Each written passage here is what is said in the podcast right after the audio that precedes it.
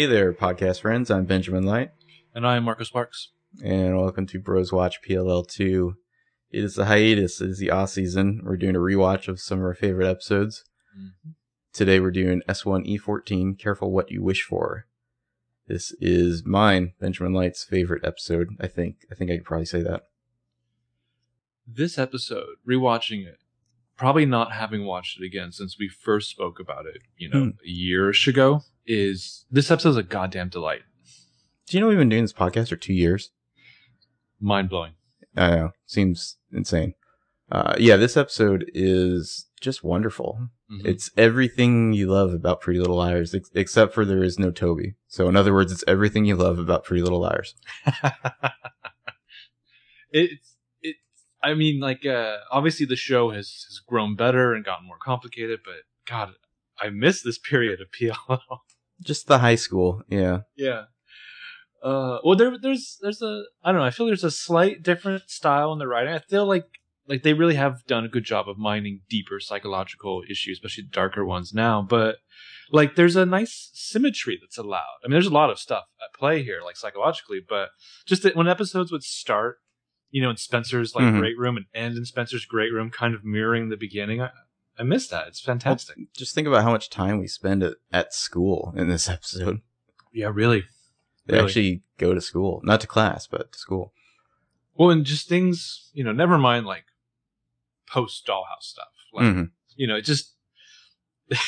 Aria's whole plot line. Oh, man. All right, well, let's get into it. This is written by Tamar Laddie. I believe this is their only writing credit on PLL. I'm not 100% sure. Two? Yes, this I think the second one. Tamar Laddie then went on to write for episodes like The Lion Game, which is another Sarah Shepherd joint, and Heart of Dixie. Hmm. Yeah. Rachel Wilson. Yeah. Directed by Norman Buckley. It's good to have a Norman Buckley episode. Yeah. Just a few suggestions. If you're going to rewatch this episode for this podcast, I would recommend throwing a few drinks in. Mm-hmm. Beforehand, you won't regret it. Mm-hmm. This is it's like catching up with old friends, and you don't know why you lost touch with them. Mm-hmm. And you're drunk, and then you get to the previous leads, and Ashley Marin is saying it's only a felony if they find out. Also, in the previous segment, when Mr. Mike is telling Aria about her favorite English teacher having a thing for one of his students, and it looks like he's 8 years old. Yeah, he's 8 years old. Her feather earrings, are fucking ginormous. She has basically two Tippy the Birds on her either side of her head. Mm-hmm. God, I love it. So we're gonna pick up last episode. They just got that video of Allie, the immortal "I Know You Want to Kiss Me" video. Mm-hmm. So we're gonna open up on a computer screen.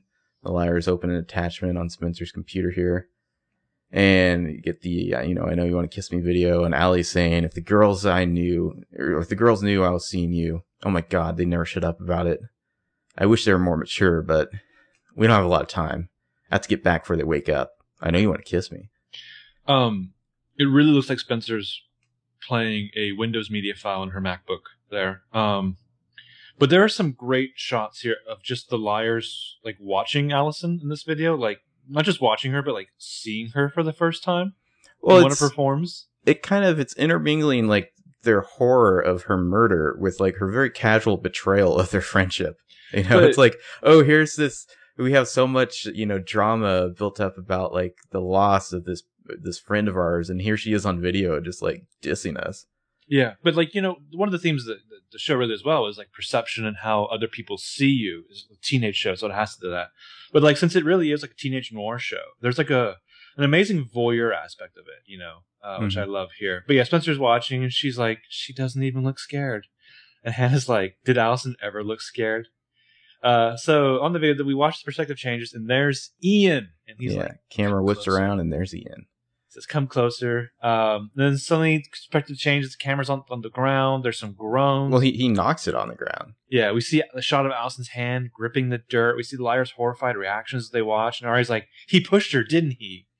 And Hannah's all that mumbling and groaning. Maybe she was just gripping the ground because she was... Spencer chimes in with looking for a weapon to defend herself. Well, it's she can't fathom a world where Allie wanted this, even though Spencer kind of did herself, at some point.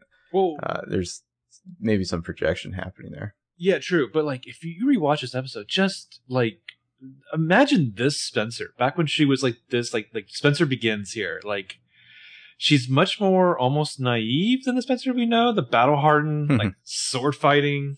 Well, this leader. Episode is kind of like dancing all over that kind of gross line between like, you know, a teen girl's like, you know, burgeoning sexuality and like the, you know, implied abuse from like older men. It's kind of like daring you to like choose between like agency on one side and like the morality on the other side.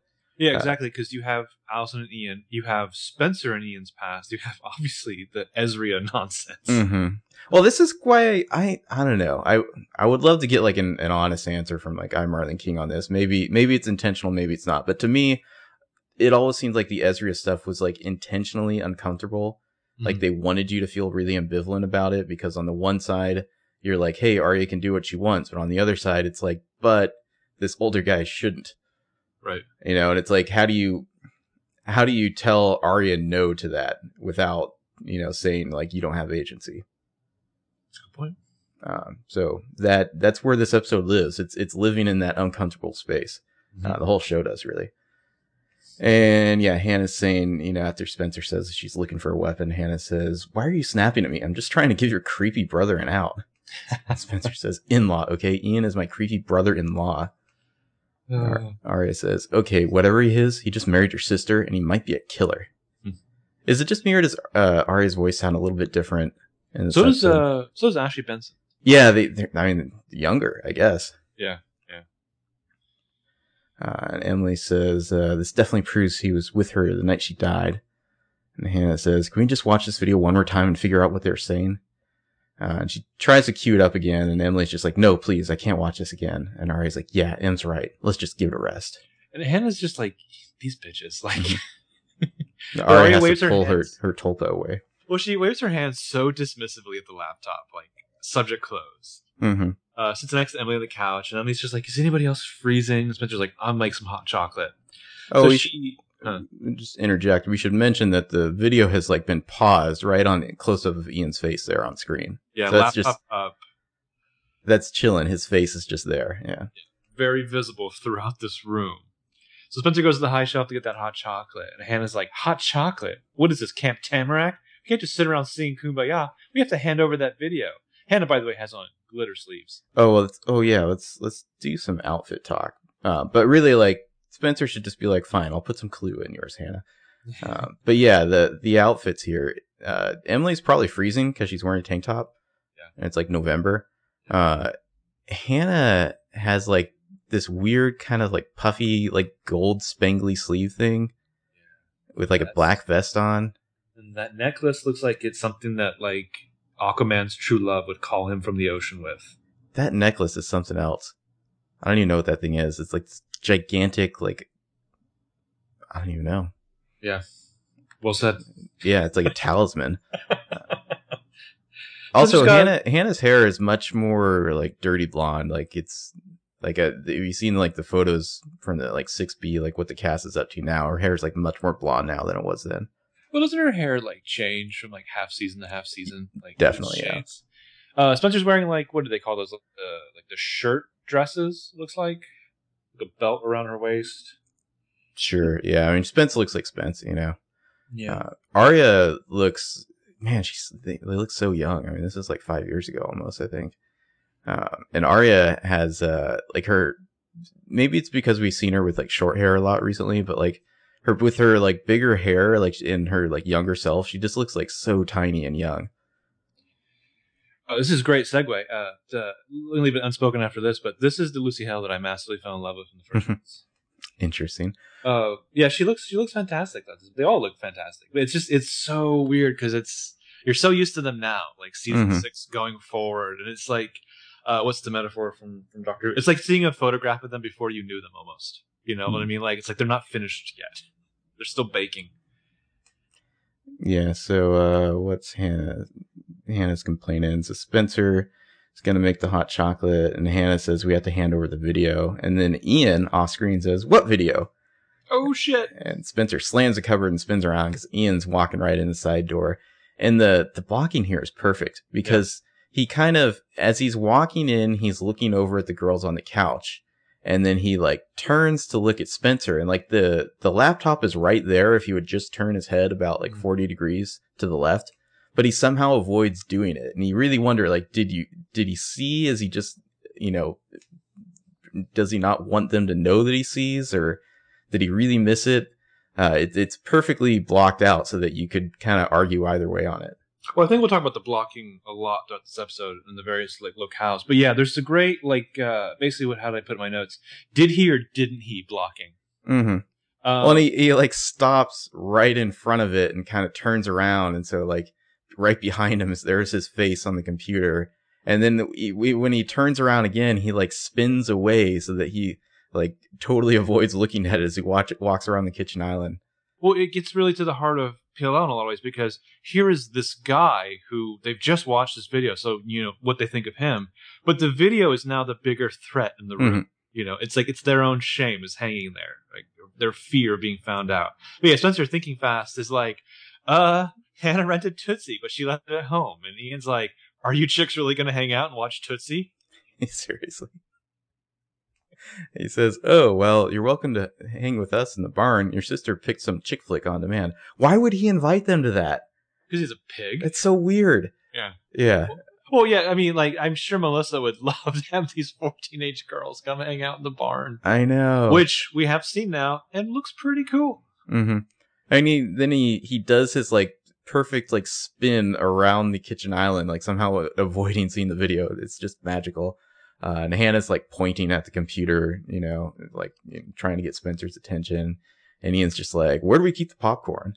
And Spencer says, that drawer. And she points at it, and she's like totally backed up against the fridge, like she's terrified of him. Mm-hmm. And he's like, he's completely oblivious, or he's pretending to be oblivious. Like he's just acting like, oh, I'm just looking for popcorn, you know. He's ignoring the fact that you seem terrified of me. I believe the NLP term would be he's peacocking a little bit here. Mm-hmm. Yeah. But also, I don't know if this is the start of, because I don't remember this part of season one as much, but like he's always doing something domestic. Like he's just moved into her fucking life. Oh, he's invaded her domestic spaces where Spencer used to feel safe. Yeah. And I feel like it's so pernicious because it's so innocuous. It's like kind of, it's like auto gaslighting. It's like Spencer's terrified and he can just be like, what? You know, yeah. I'm just getting popcorn. Why don't you chill out, Spencer? Which happens a few times in this episode otherwise. But yeah, it's like he's being magnanimously creepy too. Like he's inviting her into her own kitchen. Yeah. Yeah. Like if you would just like, you know, calm the fuck down, Spencer, we could have popcorn, whatever. Yeah. So Hanna, meanwhile, she points out the drawer. Hannah's miming for Spencer to handle that shit with the laptop. And he's like, oh, okay. Hanna keeps pushing Spencer along. She's trying to move along the island, like, naturally. They're all watching in horror. Yeah. Emily looks like she's about to melt further into her puddle of sadness. So, yeah, at the end of 6B or 6A, and we're like, which one of the liars is what from Winnie the Pooh? Emily is Eeyore. That's the one we know for sure, yeah. Ian's like, oh, Emily, by the way, I've been meaning to ask you. You ready to trade your goggles in for a field hockey stick? Yeah, we could use some speed on offense. Right, Spence? Spence's like, mm-hmm. And she says it like she's about to swallow vomit casually. Yeah, she just sneers at him. It's awesome. He is stopped right behind the laptop. And so he's this excellent framing where he's talking to them on the left, and on the right is a picture of them on the laptop. Well, also, I think it's also, there's got to be a subtle, like, gross joke there about like him offering her a stick. But here's the thing about season one, Emily. No poker face. At all. I actually really like Shane Mitchell in this episode. We'll get to that later. She's great. She's like, thanks, I'm still in the swimming. And he's like, well, you wouldn't be if you saw what they skimmed out of that pool every week. Spencer kind of like forces another smile, and it's like it's getting awkward, and he finally like decides to pick up on it, and he's like, what's up? Did I walk into the middle of a chick flick? And none of them say a word as Spencer kind of like subtly closes the laptop. There's a great selection of uncomfortable teenage girl reactions as they do not engage with this creep. I mean, I could have easily done 2 more minutes of just their reactions to him. This scene is fantastic. Yeah. And so none of them say anything, and he's like, okay, I get it, no guys allowed. And he walks off, and he's grinning like almost lecherously at them as he heads out the side door. Like he just can't get enough of himself. Yeah, he loves how horrible he is. Now Aria has to voice her frustrations with a, God, that was close. Spencer, how can you even sleep here, knowing he's living in your backyard? And Spencer's like, thanks for the reminder, you bitch. And Emily says, we have to give that tape to the police tonight. Spencer says, and when they ask us where we got it, and then like out of nowhere, Ian's just like, forgot salt. As like, he comes strolling back in, yeah. Yeah, the salt for your wounds. He ladies. Just glides right back into the room, act normal, bitches. And Spencer kind of covers up the laptop with a notepad, and he's just grinning again as he walks out. This is what makes me think he must have seen it. Either that or he knows that he can fuck with him. Like, I don't think he forgot the salt. I think he's doing this on purpose, at least. Like, he knows they're, like, on edge about something, and he's going to come back in just to fuck with them. I feel like Melissa and Ian are the kind of couple that he goes back into the barn, he tells her almost exactly what just happened, and Melissa's thinking to herself, the next time those four bitches get yogurt, I'm going to straight up steal it. Yeah, so, like, you know, there doesn't even need to be, like a punched-up line at the end of this teaser. Like, it just ends here with this... This feeling that you're left like floating in. I love that scene. It's just like electric. Yeah. And then we get the credits. Same old credit sequence, which apparently is going to change soon. And then it's the next day. Well, we should talk about it. Everyone's going to become the shusher after the time jump. I don't know how I feel about that. There's only one shusher. That's wild. I wonder, like Toby's face be in the credits. Well, Ezra's. I mean. So this is going to be like a totally nerdy like side check here, but in The Lord of the Rings, there's at one point in the books where one of the hobbits calls Frodo the Lord of the Rings, and then Gandalf gets all pissed and he says, there's only one Lord of the Rings, and he lives in Mordor or something like that. I feel like that's how I feel about the shusher. Like, there is only one shusher, and her name is Aria. And she lives in Mordor, emotionally. So after credits, school, cafeteria, it's the next day, it's Friday. Emily and Aria are hanging her banner. Hannah's fooling around with her laptop at the table nearby, and Aria says to Hanna, okay, does this look even? Hanna, no answer. Aria's like, Earth to Hanna. And Hannah's like, sorry, what? Oh, yeah, it's fine. So Aria gets down, please, the first sign hanging. This is a banner for the dance-a-thon, which, God, I'm going to miss the high school years. Aria's fashion, real quick. She's got this kind of 60s hairdo thing going on with like a hairband. I mean, she looks like she just came out of Austin Powers. She's got like a large white t-shirt that's a giant black heart on the front of it, she's wearing dream catchers for earrings. Yeah, it's held by there by black suspenders that go down to her like black like hot pants, fun shorts, and her nylons. She looks like she just like stepped out of a magazine shoot for a swinging 60s London of my dreams. Also, Aria has a giant black heart. Should be the name of like 100 Tumblr accounts, and a band, and an album. Yeah, and a ride. Yeah, Aria's outfits in this episode are already on point, even in season one. The theme of this dance is "Let Freedom Ring," which we'll get to later, just because it's so bizarre. I mean, it's for the DC trip. Which do they ever get? Yeah. Does only Spencer go? So Aria says, "Okay, remind me, how come you're the chair of the decorating committee and we're the ones decorating?" And Hannah's like, "I can't climb up there. I'm saving my one good leg for tomorrow night." Like, and then, LOL. Remember how Hanna had a broken leg that healed in 2 days? Yeah. Aria's going to be a little bit shitty every now and then in this episode. And then Sean walks over with a cardboard cutout of Barack Obama. And for a minute, I was like, who the fuck is this blonde guy? Yeah. And he says, Hanna, the printer guy needs to be paid. Did you order 6 Baracks and no Michelles? And Hannah's like, are you kidding? Okay, tell him no Michelles, no money. And Sean says, maybe you should tell him. He says, this is what you ordered. You want someone's ass kicked right, Hanna, you have to do it yourself. I always remember when I watched this, I was like, is this a Clue thing, the Brock and Michelle thing? Like, did Mona set this up? You know, like, why did no Michelles get delivered? I don't know. It's such a weird non sequitur to put in the middle of this. Oh, you know why? Baking a cake. Yeah. So Hanna tells Aria she'll be right back, and she gets up. And then she looks up at the sign, and she's like, oh, and it's a little low on the left. And Aria's like, can we just break her other leg? Oh, so that's back so when Hanna was kind of a bitch. But that's so Aria, though. Can we just break her other leg? Mm-hmm. So Aria then like has Spencer walk in and find them. She looks nervous. She's also wearing an outfit that straight up comes with a Swedish accent. This outfit, Jacob Clifton's recap, he has the perfect description. He writes, even Katharine Hepburn would be like, that's kind of severe. Her hair is done up like I don't know, like a crown of privilege, like Princess Leia in Return of the Jedi. Yeah, crown of privilege around her Hastings head. And Spencer's just like, hey, are we still doing this at lunch? And Emily's like, if by this you mean taking your laptop to the police, then yes, we are. So she's like, but no one called over there, right? Like, they don't know we're coming. And I'm like, well, what's with the cold feet? And Spencer's like, it's just, I was up all night thinking, what if this is a setup? A could have planned this video on my laptop, knowing that we would turn it in. And Emily's like, guys, let's try not to second guess A. We've been there. And we ended up scared of Noel Kahn, who turned out to be a jealous freak looking for a better grade. And then Aria just makes awkward faces. Kind of. Like, she doesn't seem uncomfortable to me about that. Like, Noel Kahn? And Spencer says, yeah, let's not forget A also tried to kill Hanna for knowing too much. We could be walking into a trap. And Aria says, you are already living in it. This is why we think you're A, Aria. Like, shit like that. Yeah. Well, also, Aria treats all of the drama around them like she's a spectator and not a participant. Exactly, yeah. Like, Emily is driven like, to drinking. Must suck to live with a psychopath. Spencer got no sleep at all, and Hannah's life will fall apart over the course of 3 hours.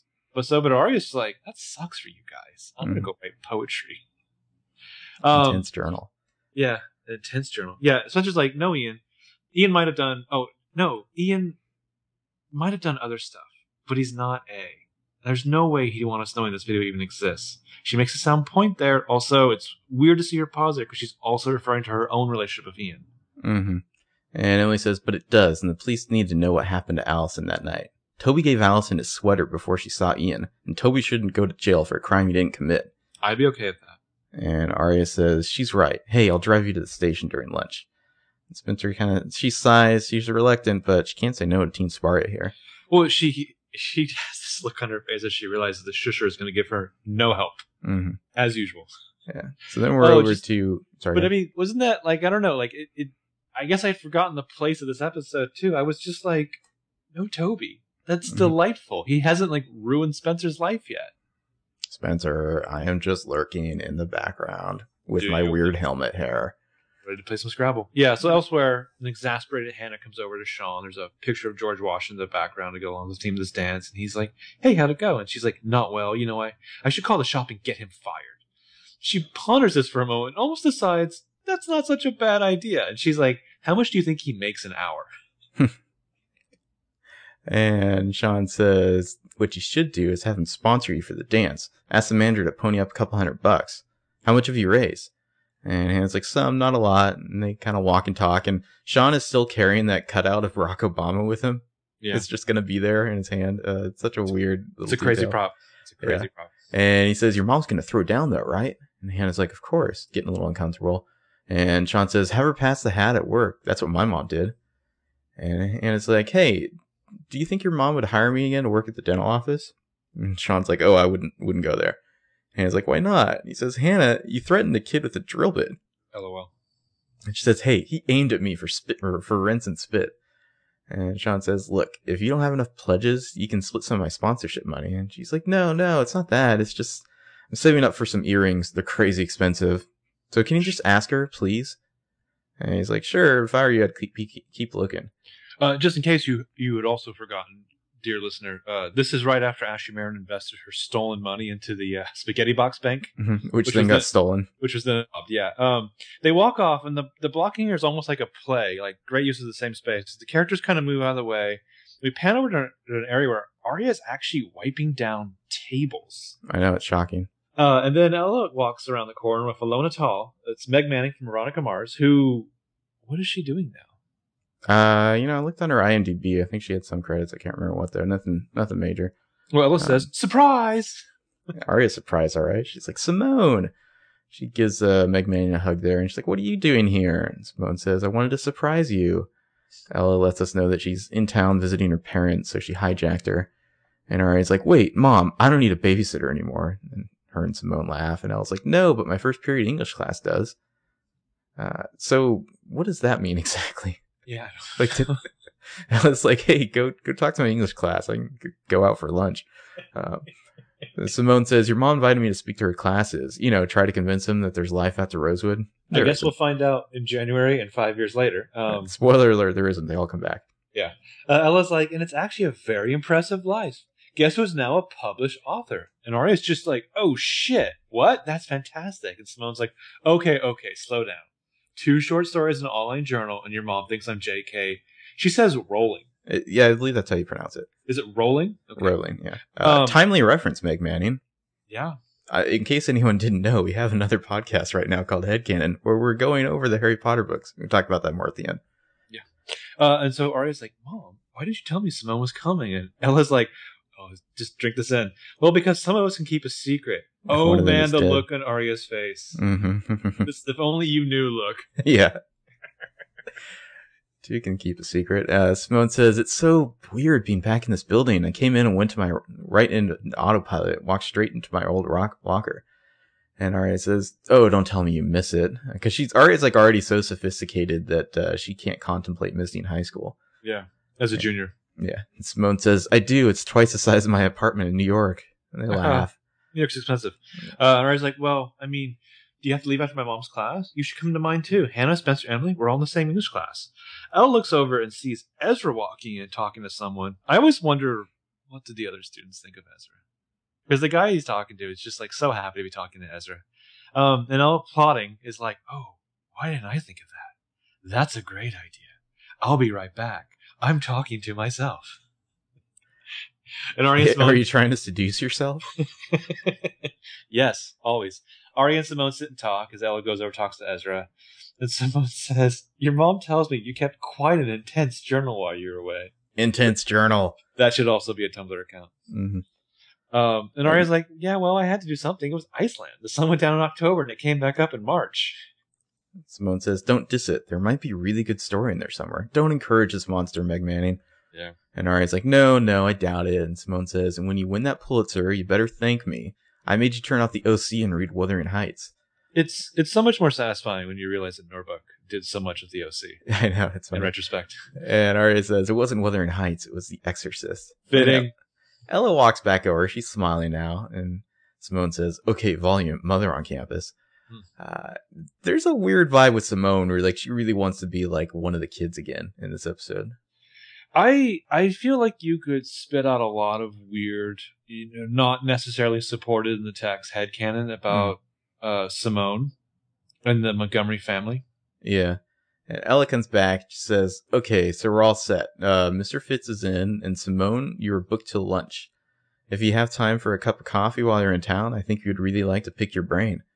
And Simone's kind of curious about this, and then Aria's brain like implodes as she realizes what's happening. And Ella says, say yes. He's very single and very handsome. And Aria channels Mrs. White with the flames. Yeah. On the side of my head, just flames. Yeah. Ella looks at Aria and she's like, am I wrong? The facial Olympics of fakeness and anger and desperation from Lucy Hale. God, she's so good in this episode.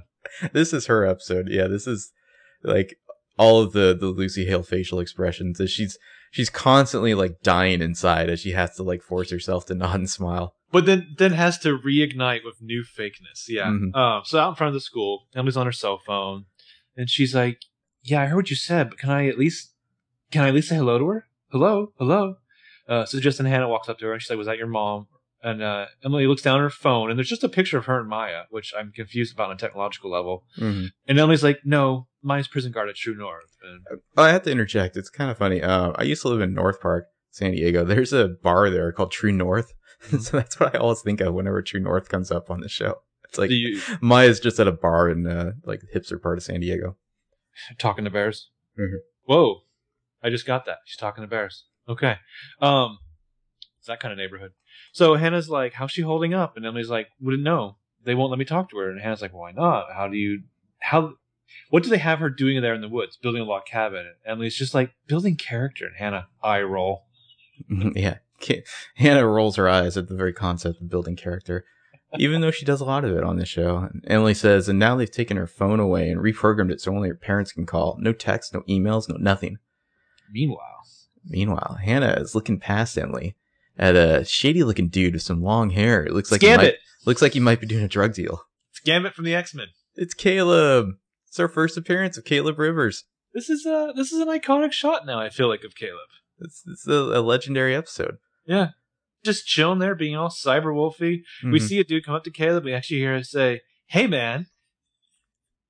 And Hanna says, give me your phone. And Emily's like, what? And Hanna says, give it to me. You'll get it back. And then you can call your honey 24/7. So, you know, a lot of people will ask us to compare the PLLs to the Golden Girls, which, whatever. But season one Hanna is totally like Blanche Devereaux, like Rue McClanahan. So Emily looks over, but she doesn't like what she sees. And she's like, what are you looking at? And Hannah's like, not what? Who? And Emily's like, that new kid? I don't want to go there. I heard he's sketchy. And Hanna has like a hardcore sketchy, eh? Sploosh. Look on her face. And Hannah's like, Sean gave him $20. He totally upgraded his phone. More memory, new apps. He'll hook you up. What kind of crappy, like, non-iPhone smartphone must Sean have? I don't know, but he's got more memory and new apps. Yeah, more memory. I think she means like an SD card. Emily says, I don't even know his name. And Hanna says, he doesn't want a thank you card. He wants cash. So she takes Emily's phone and walks off. And on the stairs, she runs into Lucas, who's still kind of smarting from his like rejections and humiliations by Sean. And Hannah's like, oh, hey, Lucas. And she smiles. She's very nice and cheerful. And he just like grimaces and walks past her without a word. Like a douche. Yeah. Well, this was back when like Lucas's strategy was like, I'm going to avoid the friend zone by not being friendly. Yeah, exactly. I'm going to be real shitty. Mm-hmm. Real un-Seth Cohen-like, Lucas. Yeah. Then we're in the quad later. Emily and Aria are walking and talking with Spencer behind them. Aria says, wouldn't have even recognized her. And Spencer says, when's the last time you saw Simone? And Aria says, huh? Oh, I don't know. It's been a while. Aria, by the way, has changed into kind of like this like short leather jacket with these long sleeves, and it's like lined in sheepskin. It's a totally bizarre look. Her distractedness, as usual, is hilarious. They get up to their table where Hannah's like waiting. She's looking at a laptop, and Spencer's like, well, she must be doing pretty well if she's willing to sponsor all four of us. Spencer looks down and sees that Hannah's like scrolling through help wanted ads. I mean, this makes a lot of sense. The dance-a-thon. I mean, like the metaphor is there. It applies well to the Hanna and Lucas storyline, but like I think the equivalent in real life for us was like those stupid like going around the track. No, the 24-hour relay. Yeah, where people would sponsor you for laps or miles or whatever, and like nobody wants to watch that on a TV show. No one. So Spencer looks down, she sees that Hannah's like scrolling through help wanted ads, and she's like, come on, Hanna, you can look at help wanted on the way over. I hear Rosewood PD is hiring. Foreshadowing. Well, she gives Aria the look here. And I can't tell this is supposed to be a meaningful look of Aria or if Spencer just wants credit for her sick burn. This is what I think is happening. I think she's actually looking at Emily. And this is a reference to Wilden being suspended. Mm-hmm. I think that's what is communicated there. Okay. Yeah, because at first I was like, is Spencer like about to like put her hand up to get a high five? Yeah. And Hanna says, well, I do have experience with them, just the wrong kind. That's okay, Hanna. You can still get hired by the Rosewood PD. And Emily says, okay, come on, we have to go. We only have 45 minutes, which doesn't seem like enough time to me. Well, the fact that they're really worried about getting back in time from, you know, handing over evidence to the police. Mm-hmm. They don't want to be late to class. It's such a like a teenager juvenile way of looking at this very real world thing. So as they start to leave, Hanna minimizes the one window she sees something. She's like, wait, hold on, what's this? And Spencer leans down looking at her laptop, and she's like, what am I looking at? And Hannah's like, how come it shows your music libraries online when your laptop's on your shoulder, meaning Spencer's bag? Look, isn't that your playlist? And we know that it is because it's called Spencer's Playlist. This is in music player app. Yeah. Generic like Winamp or whatever that's supposed to be on her screen. And Spencer's like, what? And she pulls out her bag, unzips it, you know, and inside the laptop is a Rosewood yearbook, which presumably is from the previous year, but doesn't even pretend to be about the best years of our lives. And Aria's... Huh. Sorry, go ahead. Oh, Aria's like, why are you carrying a yearbook? Yeah, and because you're A, Aria, that's why. Spencer says, I'm not. And Emily's like, where's your laptop? And Spencer says, it's in my bag, except it's not. She checks again. It's for sure not there. Spencer says, this is insane. This bag's been plastered to my side all morning. Emily's like, what about PE? And Spencer says, it was in my gym locker, but no one else has the combo. And Emily says, the coaches do. And oh, shit. The implication registers. And Emily says, Ian must have heard us last night. All right. Aria says, well, if he did, then he knows what's on there. And Spencer says, if he has my laptop. And Hanna says, then he knows we've seen what's on there, too. Oh, shit. Word, Spencer. So later on, it's Main Street, Rosewood. Emily's walking. She's like carrying her dry cleaner. I guess this is her dress. Yeah, her dress for that night. And she sees bro Caleb there. He's in a beanie. He's wheeling his bike out of like a bike shop or something. or something. But she's in front of the pizza place. Yeah, she waves and smiles at him. He ignores her. Yeah. Emily's like, Caleb, wait up. And she jogs over and he very reluctantly stops. He's in like full, like cool guy, squinty eye mode right now. Yeah, like it's way too bright for him or he's hungover or something else. You can background, you can just barely make out the police station. Yeah, so James Dean here is just like, I saw you. You need something? Oh, yeah. After she asks, do you see me wave to you? And Emily says, my phone, is it done? Did you crack the code or not?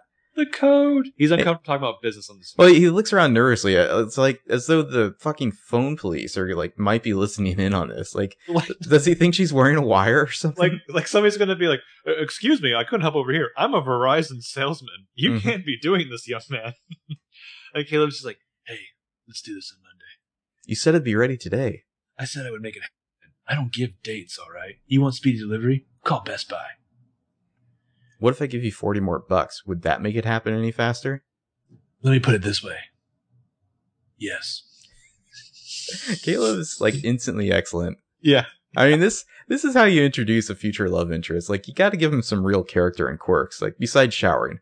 Well, like later on, I want to like tackle part of why I think Caleb works. Although he does take some showers in season one. Mm-hmm. That's I'll true. Be in the shower.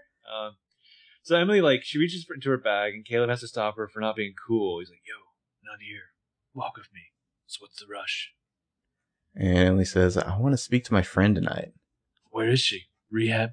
Bullseye. Emily's like, it's not rehab. It's more like, who told you it was rehab? Nice cushy town like this. I'm guessing rehab is the new boarding school. Well, it's not. She's not a pothead. She shouldn't even be there. Also, they don't normally send potheads to rehab. Like, I think they just throw their pot away and ground them. Yeah, yeah. Caleb is very much enjoying this. And Shane Mitchell's so good at being, like, the nervous, sheltered girl here. Mm-hmm. And Emily's like, where did you move here from? Why do you care? Why can't you tell me? I didn't say I couldn't. It just might cost you an extra 40 bucks. Emily just rolls her eyes. It's a very pathetic attempt for more money, and he sighs. All right, fine. I'll give you a discount. You can hear my whole life story for a chili cheese dog. You don't have time to eat. You have a deadline. Emily walks off with like a sassy grin. I chew fast. He's like legit bummed. I think we learned a lot about Caleb here. He's desperate for money. He's hungry. And maybe he actually just wants an excuse to talk to someone. Yeah, I think he's just lonely. He's also, he's really here to lay out some harsh truths about class issues in American tribalism in Rosewood, PA. Mm-hmm. Also, I could not help but think of that episode in The Brew later on when Caleb turns to Emily and says, yo, feed me. Yeah. So then we're at like a boutique. Hannah's like trailing some older lady and she's trying to talk her way into a job. Hanna has dressed for this, like, somewhat of a job interview here. She's wearing, like, a black miniskirt, a red blazer with, like, a leopard print belt over it. Mm. That's a job interview look. Mm-hmm. And she says, Susan, I know your interview back and front. Inventory, yeah. Sorry, what did I say? Doesn't matter. Yeah. It's just like, so you give me one shot. As you can tell, we haven't podcasted in a month. Rusty. Yeah. And she wants a shot. Susan says, look, I think you're terrific, Hanna. If it were up to me, I'd love to hire you. But my boss would kill me. Which is like, wait, you're not the boss? Like, how many layers of management does a boutique need?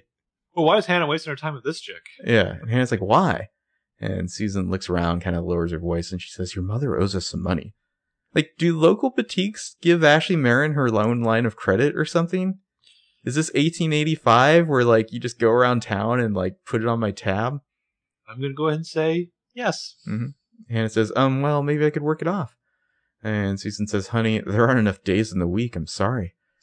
So Hanna has to make some old school Hanna face here. And then she's walking outside. She gets into Sean's car and he's like, how'd it go? Did you get it? Well, who is he texting, first of all? Ben and Noel Kahn? Like, what the fuck are they talking about? Like, who is he texting? Probably. Is he just texting, like, Bible verses randomly? God, Sean's the worst. So Hanna says, they said they'd call. And he says, well, someone's going to hire you eventually. And Hanna kind of flips down the shade visor. She's frustrated. And Sean's just like, relax. It's a pair of earrings. Just ask your mom for a bigger allowance. You just don't get it, Sean. Yeah. And then her phone's chirping. And she kind of snaps at him. She's like, can we just go, please? And she looks at her phone. It's an A text. It says, want to keep mommy out of prison? I've got a job for you. A. Her Pompery, yeah. That's some classic A right there. This is before, like, the murder dungeons. Just some regular old blackmail. This is old school A 1.0, yeah. Mm-hmm. Yeah, this is everything in this episode is Mona. Yeah, CC would not be involved here. Sadly, Mona's not in this episode, but yeah, like, so CC, for people who were wondering, CC would be in Radley now. Yeah, she's still in Radley at this point. Because she won't get out of Radley until season 3. No. Till Mona shows up. So between season 2 and 3. Mm-hmm. So there's like a couple months there, at which point she'll go and presumably start playing the stock market and start the Karasimi group. Perhaps, yeah. Yeah, so the hallway outside Ezra's apartment, it's Saturday. Aria shows up and knocks on the door. Oh, Aria. Oh, yeah. Aria has brought some coffee and Danish for her totally mature boyfriend. Totally mature. Inside, Ezra's like reading something, and he's kind of surprised at the knock on the door. He gets up and answers, and Aria's like, she's smiling very naively, and that smile like quickly fades. It's like, oh no. She's like, is this a bad time? And Ezra's like, no, I just and he kind of like ushers her in very nervously, like looking behind her. Like, it's like, did anyone see you come? Yeah, the looks on she is super giddy, and then when she doesn't get a return, giddiness washes away into something more comically horrible. Yeah. Oh, I love her so much in this episode. Aria says, I know, it was impulsive. I should have called. I know that's our deal, but I just figured it's Saturday morning. You got a stack of papers to grade, and we're not really going to get a chance to talk at the dance tonight. She just wants to be there and be the adult, mature girlfriend. Mm-hmm. And Ezra says, I wasn't working. I was actually reading one of Simone's short stories. I mean, it's good to say, Aria's face is a fucking special effect in this scene. Yeah. And Ezra picks up this like little like portfolio here and shows it to her. And Aria's like, oh, how is it? And she does this like little hair tuck. She's trying to be cool. And Ezra's like, it's really good. She's talented. I figure I should read one before I meet her for coffee.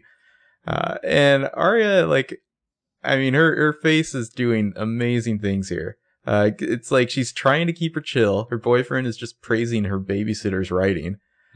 It's kind of, she's has to confront the fact that she's a teenager and she doesn't want to, which only makes her act more like a teenager. Well, also, this is the thing though. Like, part of their connection, part of what makes her the mature, girl who's not a teenager, who's anchored to him, is her talent. She feels, yeah. And I think this is pre Ezra talking about how good Jenna's story is, how Jenna's talent. Yeah. Mm-hmm. It's like talent is like a weird, I don't know, it's a metaphor that this older man can. Well, it's like talk about. That's her thing. That's Aria's thing. It's the writing thing. Yeah, deep down, she's the one with talent. But at the end of this, I really want to know like why I actually love Ezra.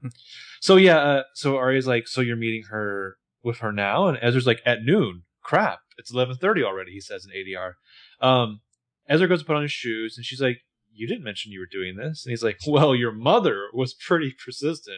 And I couldn't exactly tell her I was seeing someone, which you could have. Well, Aria, he smirks at her like, oh, see, it's all your fault, Aria. Yeah, exactly. He does it a lot. But Aria is just furious under the surface.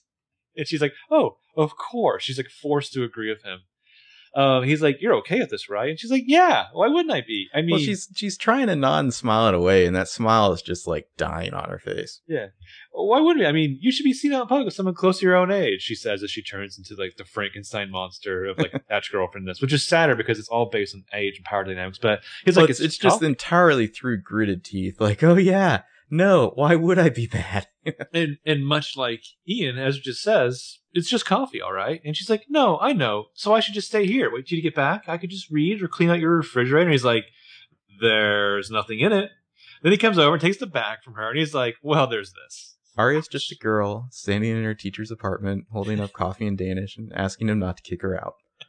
So he kisses her, then walks her to the door. Then he remembers, oh, you should probably go first. And I'll count to 50. Oh, her face. Love the way he just like gives her a very kind of precision kiss and then spins her ass around and like marches her to the exit. Yeah. He walks her right out, leaves her there in the hallway. The door shuts. It's like she's just remembered a rebuttal. She turns around. And it's just the closed door now. Well, her mouth is agape. She's just like, what the fuck just happened? I just got kicked out of my boyfriend's place because he's going on a date with my babysitter. Yeah. The situation is like really, my brain can't hold all these ideas in my head at the same time, or else like I'm going to realize something is deeply wrong. Yeah.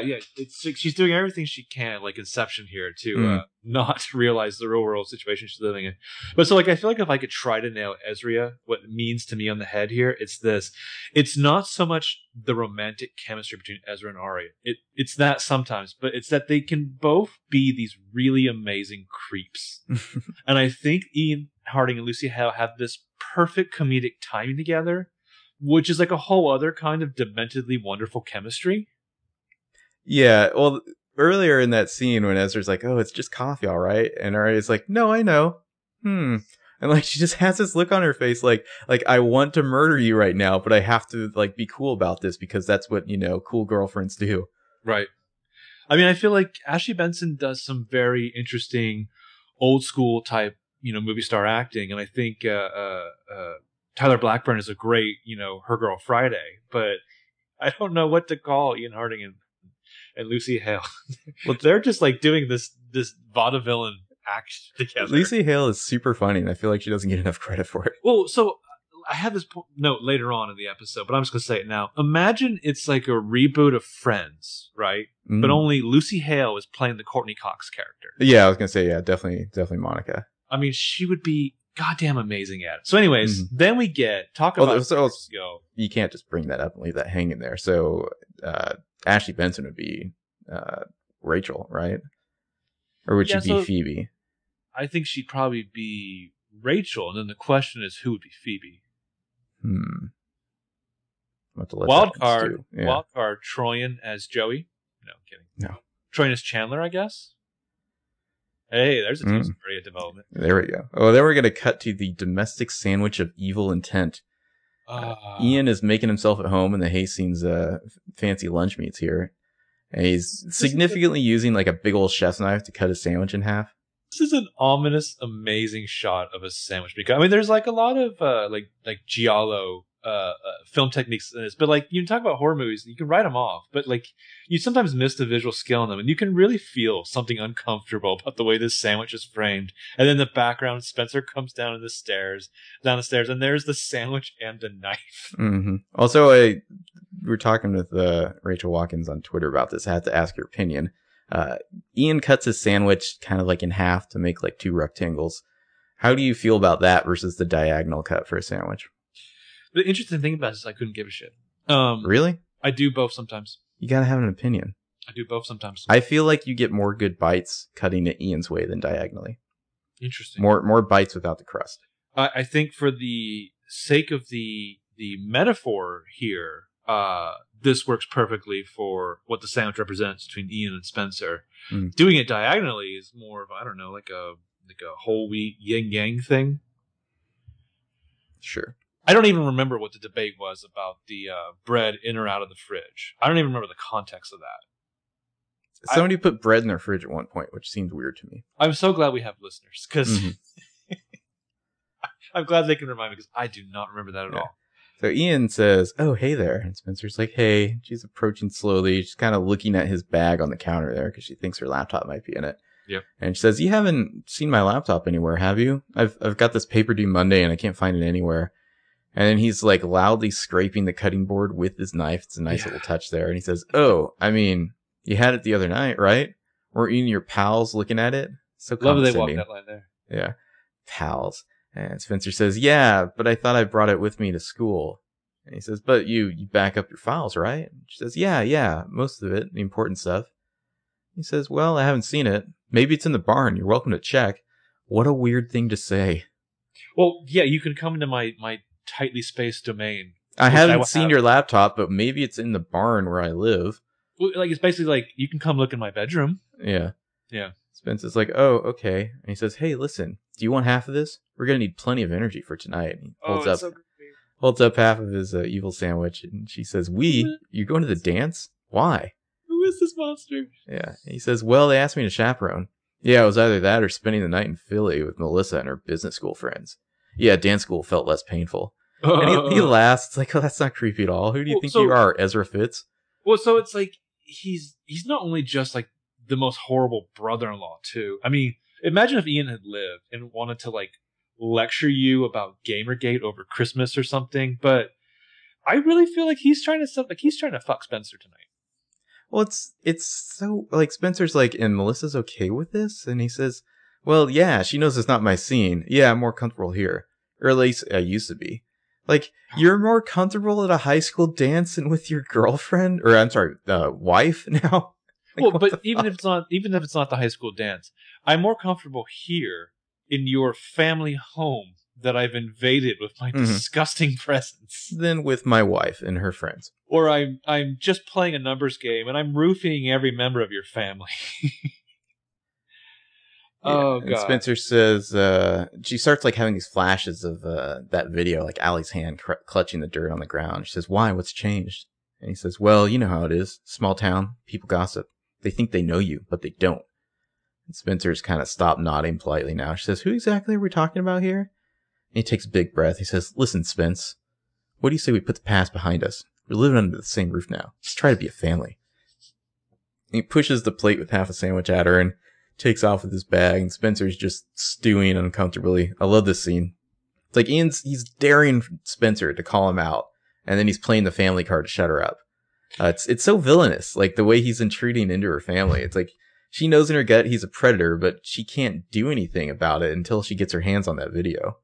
Right, plus she also has her own history, which hurts her because of the fact that he's now with her sister, which he throws in her face every chance you get. But just in the domestic, you know, roommate situation, like she hasn't confirmed that she wants half the sandwich. You're just leaving the sandwich out on the on the counter.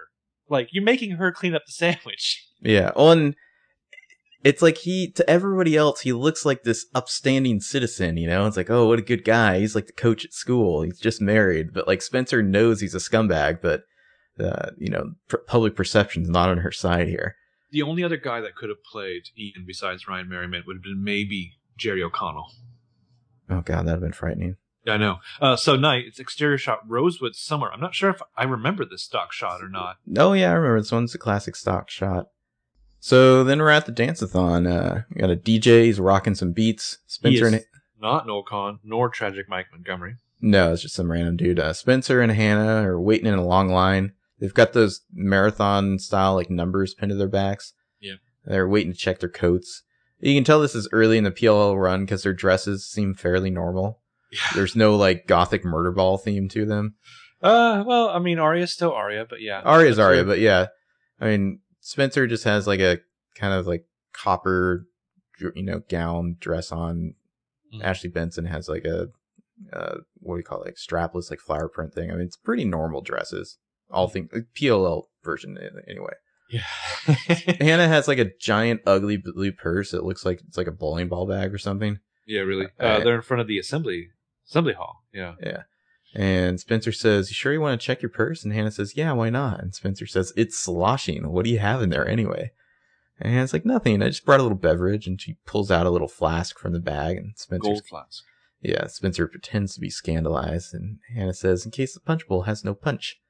Spencer says, "You brought a flask? Jeez, Hanna, at least fold your People magazine around it." It's so funny to see, like, teenagers being teenagers on this show. Yeah, yeah. Remember when that was a thing? Yeah. Meanwhile, Emily's walking through one of Rosewood High's, like, somewhat darkened hallway. She passes by Ian's office, which has a big open window on its door.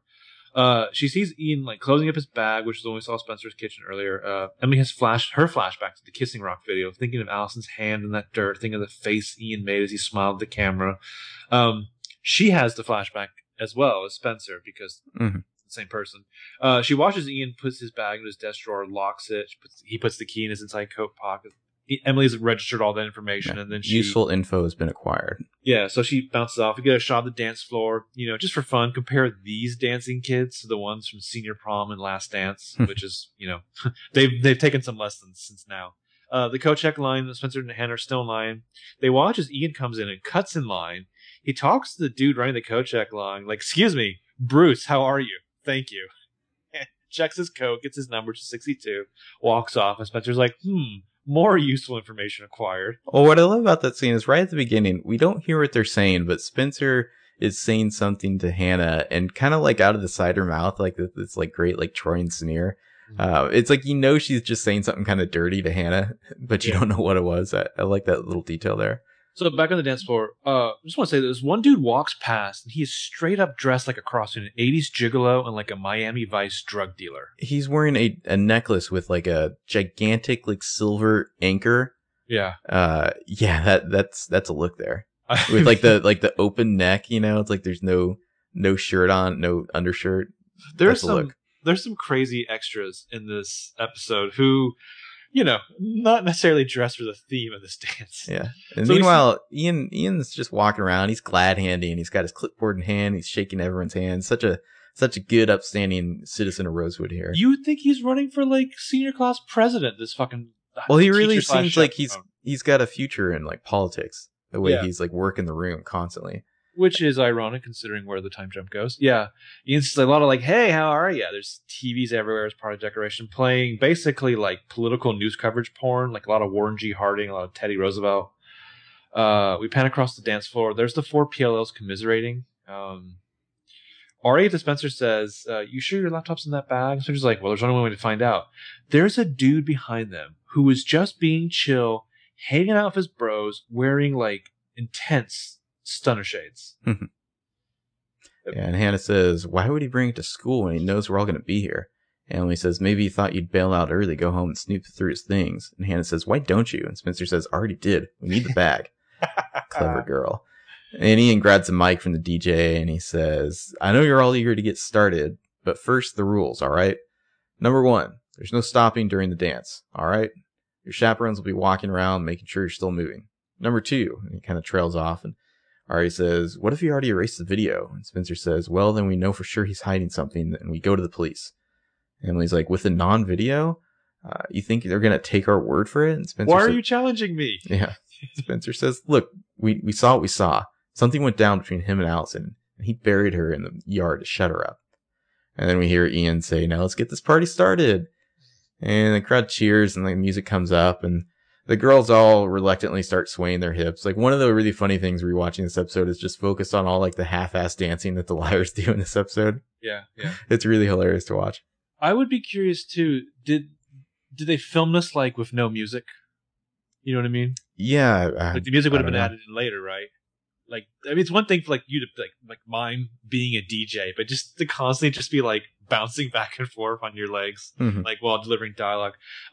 There's a lot of great shots in here. Like, I know there's a couple that end up in your video, obviously. Did you ever have a draft of your video that included Ian saying, now let's get this party started? No, I did not.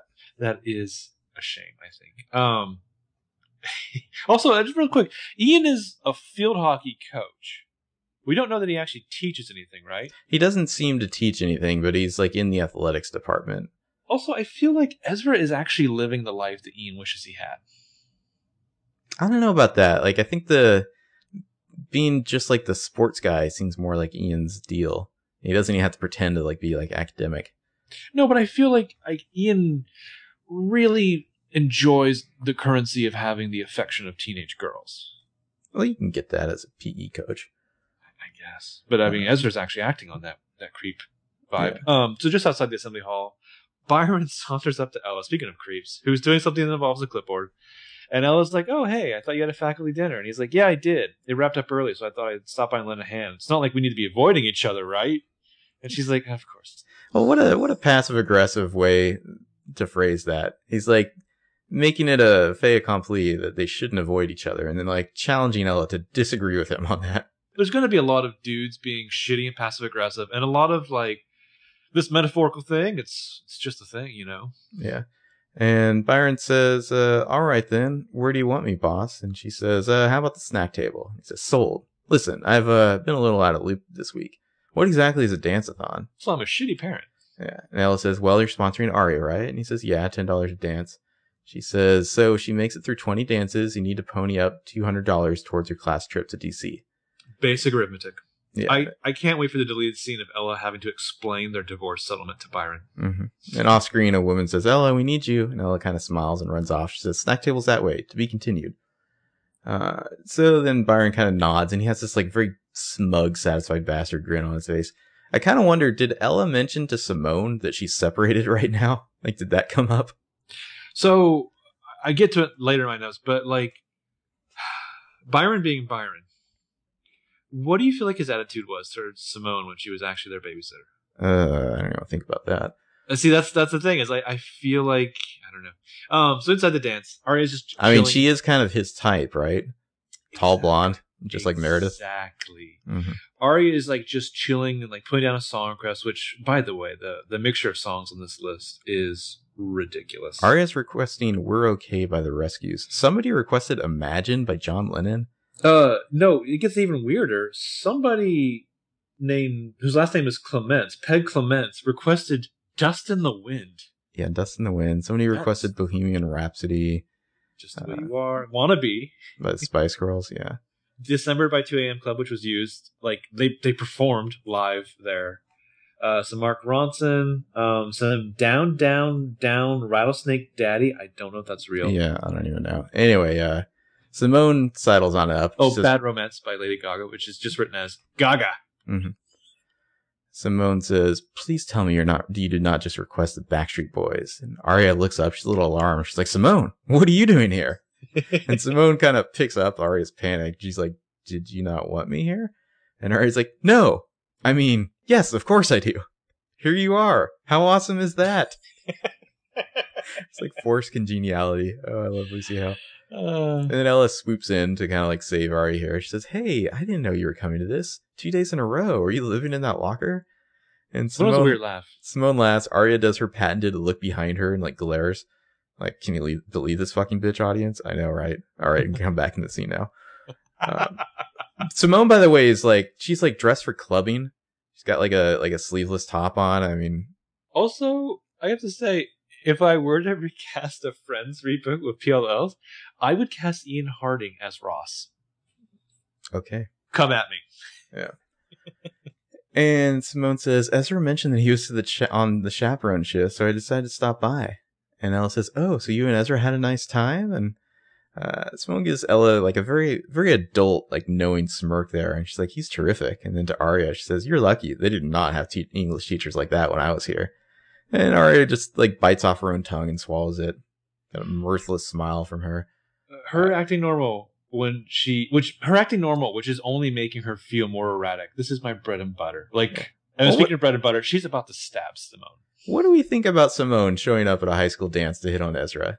Like, outside of the Aria factor, isn't that, I don't know, a little bit weird? Yes, but... She's like, "Oh, I like this dude. I'm going to dress up like I'm going clubbing with the girls and show up at a high school dance to hit on him." I'd like to point out that Byron showed up. And even though he is, yes, a parent of at least one of the students here, I don't think there's ever a moment where he's just like, "Oh, by the way, Aria, hi, I'm your dad. I'm here. I'm just really here to make your mom feel shitty and try to take me back." At least Byron can like claim that he's there to like help out. Like Simone's not like helping out with like the coat check or something. She's just like here to dance and hit on Ezra. You know, the thing is, she's going after what she wants, and some men like that. Meanwhile, the kids are dancing the Fantagram, which is a song I love called "When I'm Small." It's a shaving commercial song. The lyrics are great because it mentions Lucy frequently. Meanwhile, the kids are just dancing. We see Hanna and Spencer watching at one point. They're just bouncing around. I love their groove in there. Yeah. Yeah. They see Ian on the other side of the hall. And he's, again, just shaking hands of dudes. Like, "Can I count on your vote?" in the White Guy Olympics. Spencer's like, "We got to get that key." She walks off. And a moment later, like, Hanna walks off too. And we see Lucas doing camera stuff. He's the guy who takes the photo of you of the cardboard cutouts of Barack and Michelle, if that's what you're into. Yeah. You know, one of the weirdest, like, most bonkers things about this episode is that all their decorations are like old war memorials and gravestones and shit. Like, whoa. There's a video on the wall behind them. It's like graveyards at Arlington. Like, it's totally incongruent with the dancing. It's like pure PLL dissonance. Yeah, yeah. Well, Hanna walks through this like side area, which is like part like pop art gallery with like presidential shit on the walls. It reminded me. It's not presidential though. It's all like war memorial stuff. It's really bizarre. But I mean, like this might as well have been like the hedge maze from the Christmas episode. You know what I mean? Like, I'm sure if they had more. Well, this is definitely at the school. Like, where the other dances are clearly somewhere else. But anyway, so we see bad boy Caleb walking through. Hannah's outside. She's getting some fresh air. Family there in the courtyard. And Caleb comes up to them, and Hannah's like, she says, "Hey, do you have it? Where is it?" Emily holds out some cash. He just like glares at her and like tries to be subtle about it. But Hanna like grabs her hand to stop the exchange. She says, "Wait, how much did you charge her?" That's what he says. It was a rush job. If you give it away for free, nobody would want it.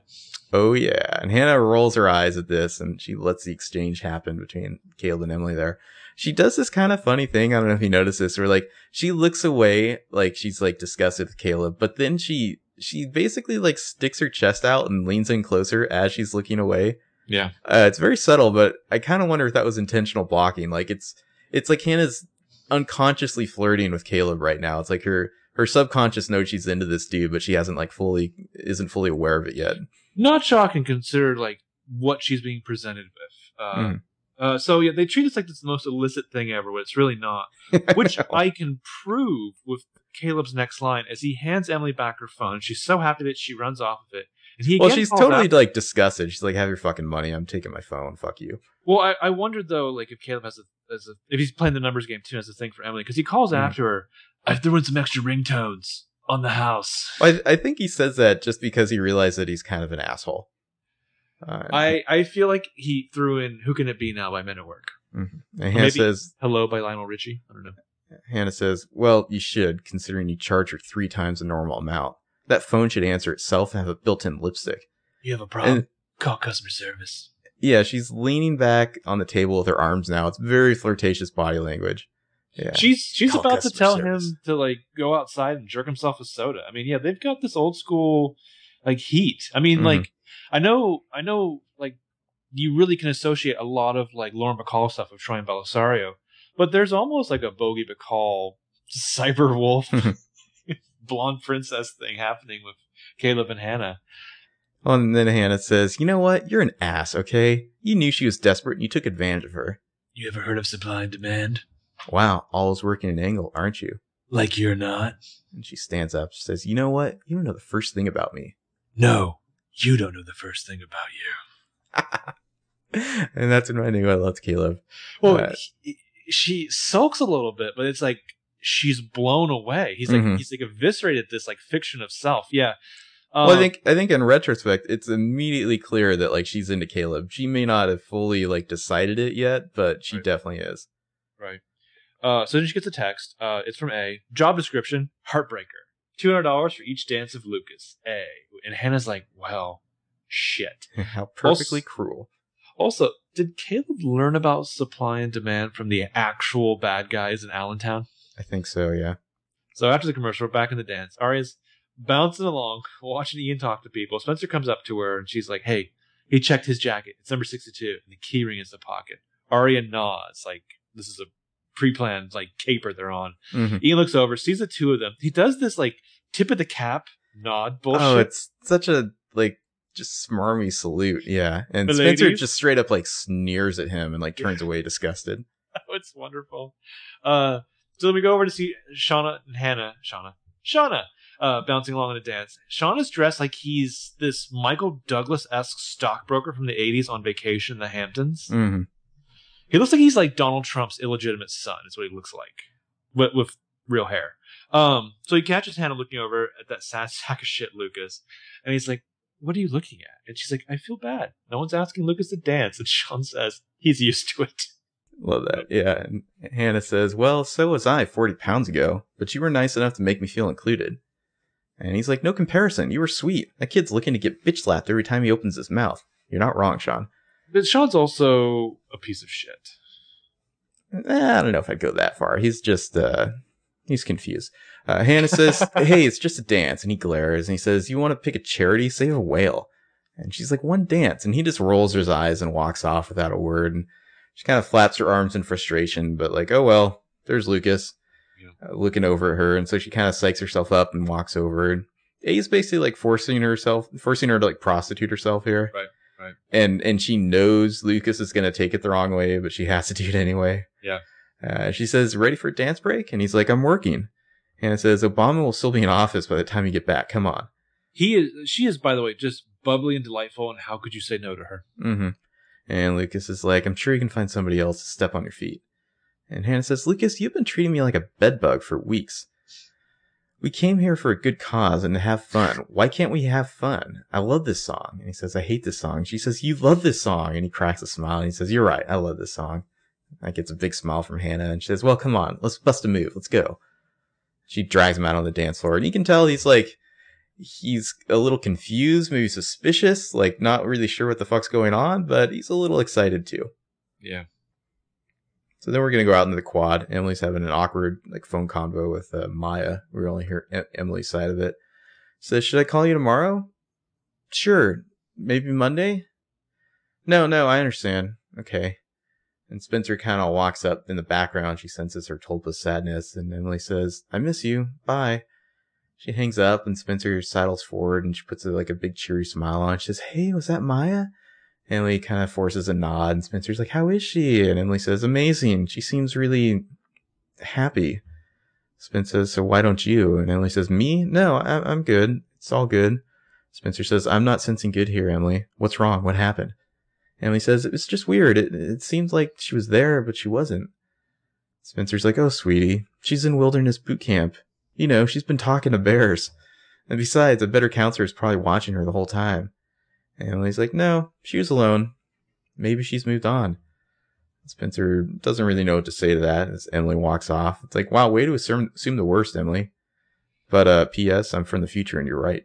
Man, I don't miss Maya. I don't miss any of the Maya stuff at all. Again, I feel like we can put this to rest. People would finally listen. Maya knew nothing. Who cares? Nothing. Yeah, Maya's dead. She's not coming back as A or anybody like that.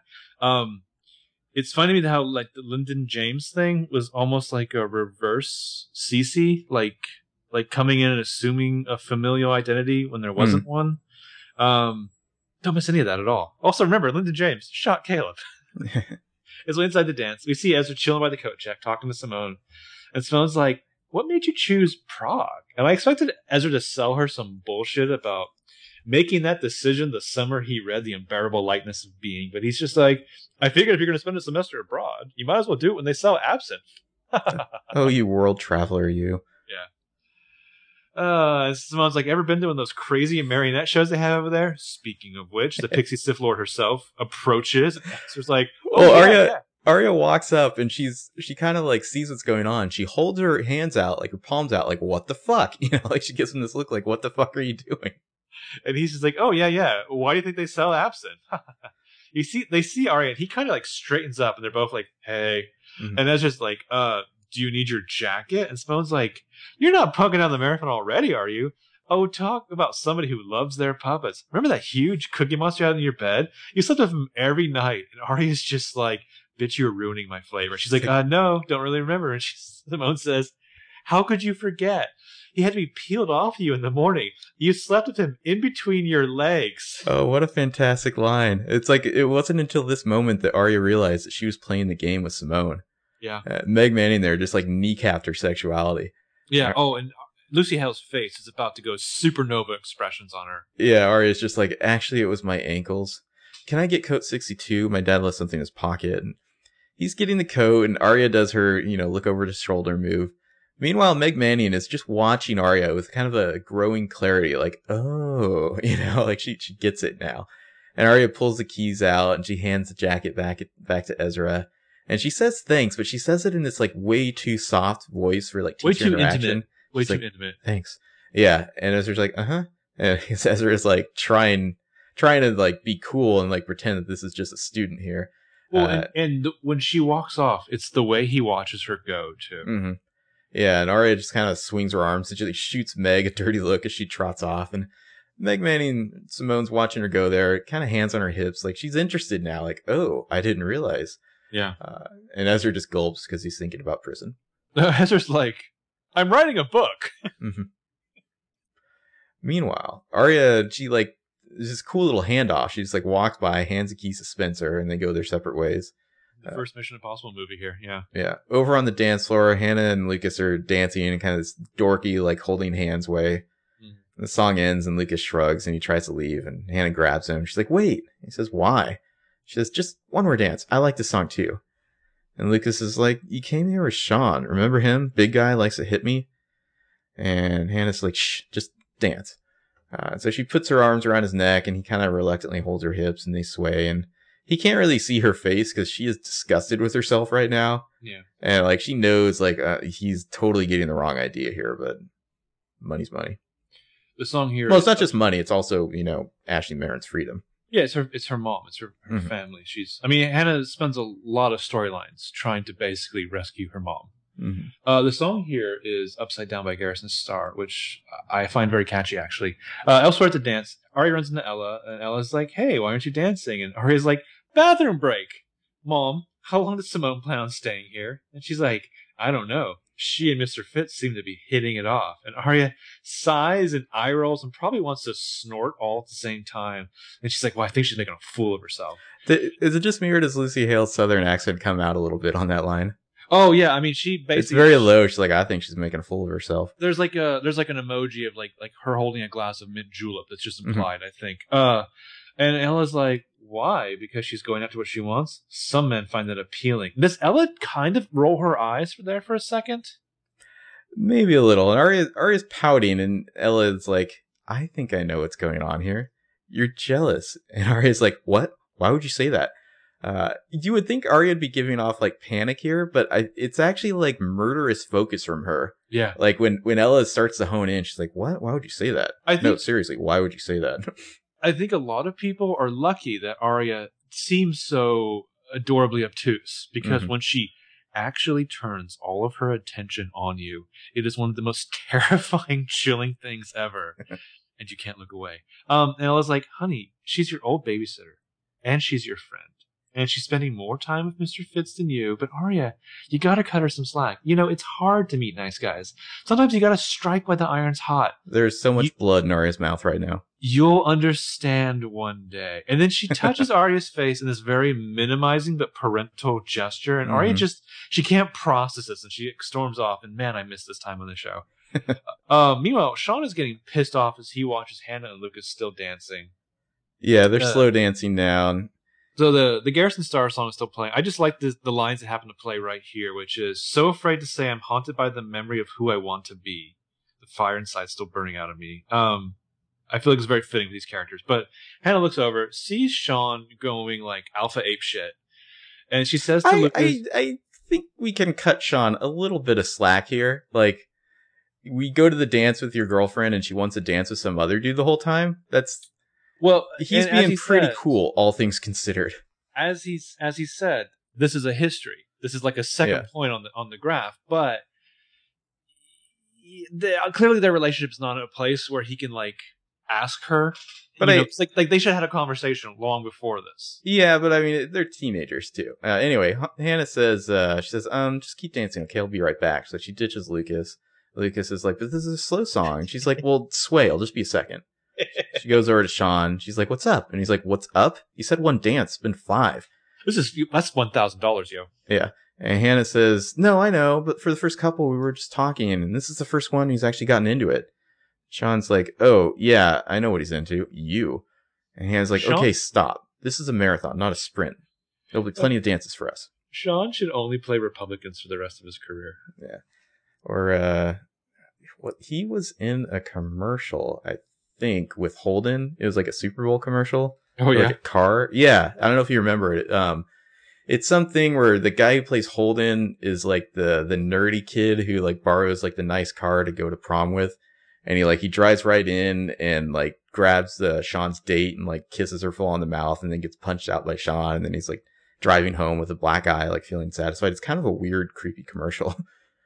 I'm sure we've talked about it in the podcast before. Yeah. Did he like write a note apologizing because he's the most politest man in Rosewood afterwards? No, Sean's not that polite.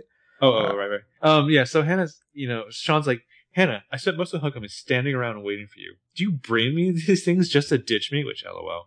Hannah's phone beeps and he's like, don't answer that. And she's like, Sean. He's like, no, I mean it. If you're trying to piss me off, it's working. And she's like, look, I have to check this. I'm sorry. It's important. He's like, yeah. And he walks off and she sighs. The A text that she just got says, want a raise? $500 for every dance of Lucas. A. And then there's Lucas, alone on the dance floor, looking pathetic, swaying along to the slow song. Well, given that we know at some point Lucas got roped into Mona, to being Mona's helper, is Mona maybe doing him a favor right now? Like, is there an implied quid pro quo happening? Like, help me and I'll get Hanna to dance with you? No, I don't think so. Because that's a cruel like mouse to dangle in front of him. I think it's sometime. Well, Mona's a pretty cruel person, right? But I don't think Lucas would take this bait knowing that it's just a dance. I mean, she would have to sell it to him as, I will get Hanna with you. Well, I guess maybe it could be something like, by the way, I made that happen. I think it's much more likely that the animosity and self-loathing he feels after this night is what led him to a place where he was approachable and malleable to Mona's intent. It is kind of funny. I feel like Mona wants to break up Hanna and Sean, not only as A, but because like she knows like Hanna needs a new boyfriend. Because Sean's a dud. Well, I think that's why she's so terrified of Caleb, is that Caleb can challenge her, her interests in Hanna in a variety of ways. Meanwhile, it's like Spencer moves down the empty hallway and lets her open Ian's office. She starts to work on that desk drawer. Caleb walks past. She can't find the right key. Right. He lets himself in and is like, need some help with that? Spencer looks up, startled, and after commercial, she says, I was just looking for... a chainsaw? I could pick that for you if you want. And she's kind of stood up now, very business-like posture, and she whispers, she says, could you please close that door? Feeling a draft? He opens it further. He swings the door open more, like in retaliation for that. Which reminds me of my favorite Sean Connery moment from the Sean Connery James Bond movies, is a moment in Thunderball with Fiona Volpe. It's where he basically does a similar gesture, but it's when he's not on his like rapey side, because Sean Connery's Bond was very rapey, like in Goldfinger. But I love this. This is where Caleb works though. He comes in the liar's world and he gets under their skin. He makes them feel uncomfortable, and he's basically just confronting them with their own status quo. But we don't hate him for it. And that's he's just kind of cocky and fun. Yeah. And that's where it gets nuts. And it gets really nuts here because it's Spencer who then says... Spencer says, this is way too complicated for me to explain right now. It's complicated! Oh, shit. And then Caleb says, what's complicated? I don't live in a cave. I get it. The rich girls steal. The pretty girls lie. The smart girls play dumb. And the dumb girls spend all their days trying to be all of the above. Oh, he just describes Hanna to a T. Yeah, it's complicated. Yeah. Spencer's had about enough of teenage bad boy here and his clever aphorism. She says, how much will it cost to make you forget you walked in here? And he just smiles and crosses his arms, raising his eyebrows. And we cut away before we find out what his price is. Well, so his gimmick is basically just to make the rich kids buy themselves out of the holes dug by their own privilege hypocrisy. So I'm just going to throw out this theory to anger the Caleb fans. What if Spencer just like gave him a BJ there, and that's why they're all so casual with each other later? Wow. No? I mean, you're going straight to the beach, huh? Some sort of sexual favor. I don't know. She didn't give him money. He didn't want money. I wonder, like, was this, like, was the whole episode like a chemistry test, though? Like, does Caleb have chemistry with Hanna? Does he have chemistry with Spencer? I feel like they knew they wanted him with Hanna right away. They are pretty damn good together. But they, him and Spencer are pretty damn good together, too. Wild theories aside. Mm-hmm. On the dance floor, Ella's looking around, watching the kids. No one is to blame by Howard Jones starts playing, which is a funny song. Byron walks up to Ella with some red solo cups, and he's like, well, 4 hours down, 2 to go. And she's like, did you ask him to play this? And he's like, no, lying. I wish that I had, though. Listen, as long as it's playing. And they start dancing. As they're dancing, you're right, the footage on the screen behind them is of Arlington Cemetery. Yeah, it's just like mass graveyard. So romantic. And Byron says, we should take Simone out to that little pizza joint we used to love. You, me, the kids. It'll be like old times. And Ella kind of clears her throat and he says, it's still there. And Ella says, oh no, I know. And the kids would probably really enjoy that. I'm just not so sure I need to be there. And he says, but then it wouldn't be like old times, would it? And Ella says, no, you're right. It would be like new times. He's kind of a little frustrated and he says, it's just pizza, Ella. And she says, yeah, but it comes with a lot of toppings. Let's not confuse things right now, okay? Let's just dance. Nice metaphor, Ella. Yeah, she's fantastic. Holly Marie Combs is fantastic in this episode. She has little to do, but she does a lot with that. But it's just pizza, Ella. Mm-hmm. Yeah. In the coat check, Emily finds Hannah's purse and her flask and absconds with it. Emily knows the flask is there because Spencer knows it's there. Yeah, also because Hannah's there, so Flask is probably not far behind. Oh, we see the DJ working, we see the kids dancing, then we flip around. You use this shot, right? The flip around to Aria and Spencer dancing? Oh, just them dancing, yeah. I love the shot of them two dancing together. It's hilarious. Yeah, I love that whip around. Spencer's like, So then I couldn't get in the drawer. None of the keys worked. And I was like, what did this kid see? Did you have to pay him off or something? Spencer says no, he wouldn't take any money. And then Aria looks over. She sees Simone is laughing and flirting with Fitz. And Spencer says, but I think he'll keep his mouth shut, especially after that brain-melting prostate massage I just gave him. It's not like he doesn't have plenty to hide, right? Aria's not listening. And Spencer's like, Aria? And Aria says, like, where's my watch? Aria says, that is it. I will kick her back to New York if I have to. And she tries to run over, but Spencer rushes in front of her to, like, hold her back. She's like, wait, Aria, stop before you do something you regret. And Aria says, Spence, let go of me. And then Simone's talking to Ezra, and she says, I'd be happy to pass your stuff along. And Ezra's like, really? And she says, sure. My editor's coming over for a drink next weekend. He should join us. I have no doubt in my mind that Ezra is absolutely, like, been buttering Simone up this entire time to get his work published in some bullshit online journal. Yeah, and Spencer says, there are teachers here and parents. Your parents. Aria's like, I don't care. She really doesn't. Like, all reason and caution have abandoned Aria. She's about to go the destroyer of worlds. The full carry. Mm-hmm. Simone is saying, it's just a train right away and a 15-minute walk from Penn Station. And Aria marches right up. Spencer's kind of trailing in a panic behind her. And Aria's like, we need to talk. Ezra's like, what's going on? And then quick thinking Spencer is like, Mr. Fitz, will you dance with me? Ezra's like, what? And Spencer's like, we're allowed. Come on. She just, like, yanks him onto the dance floor because she's an awesome wingman. Yeah, yeah. Oh, she's jumping on a grenade for sure. And now Aria is not even sure what she's more upset about. Well, and Aria and Simone are watching them go, and Simone's kind of smiling herself. She's like, wow, someone's crushing on her English teacher. And Aria chuckles. Yeah, Aria has to, like, force a smile. And we see Spencer's looking over as she dances, like, she seems a little embarrassed, but maybe a little impressed with herself, too. I think the key to Aria, I think the thing that Spencer probably learned about Aria, is that there's, like, an ontological OCD about her. So whenever Aria gets focused on something, you have to throw a lot of other weird stimuli at her. And then Aria, like, she kind of shuts down and she tries to process it all. It's the only way you stop that train from, like, you know, burning the entire universe down or what have you. Yeah. I love that scene. We need to talk. So, the courtyard, there's Emily and her flask. This is what will be the first of two times we see Emily do some really depressive drinking, but it's... Yeah, Emily is wasted. But it's never like... They never play, like, the Emily's an alcoholic card. I mean, after all, she is, I believe, drinking a beer of Toblerone in that 5 Years Forward trailer. Well, maybe she will be later on. So Hanna comes out and sits next to her, and Hannah's like, my feet hurt. My brain hurts. Everything hurts. Scoot over. She nudges Emily over. I like how Emily's, like, openly drinking booze in the middle of the high school quad, like, not hiding it at all. Fuck yeah. Yeah. And Hanna notices the flask, and she's like, hey, where'd you get that? Emily, like, says nothing because she's a surly drunk. And Hanna takes the flask, and she's like, this is mine. And Emily says, I helped myself. Emily is getting riggedy wrecked, son. Yeah. Hanna turns it upside down, and she's like, to all of it? Yeah, it's empty. So this is when Hanna could really use a drink, Emily. Mm-hmm. And Emily says, why are you dancing with Lucas? And Hannah's like, what do you mean? And Emily says, you're torturing him. You know he worships you, and you're never going to look at him that way. Oh, it's so true. And Hanna says, I already feel like crap, okay? So if you're going to pile it on, you can at least save me a sip. And Emily says, Alison did the same thing to me. Makes you feel powerful, huh? Emily is just dropping truth bombs all over Hanna right now. Yeah. And Hanna says, no, just the opposite. Emily stands up and she says, it's too bad she's not here tonight. Alison would have been proud of you. And she just walks off. That was way harsh, Ty.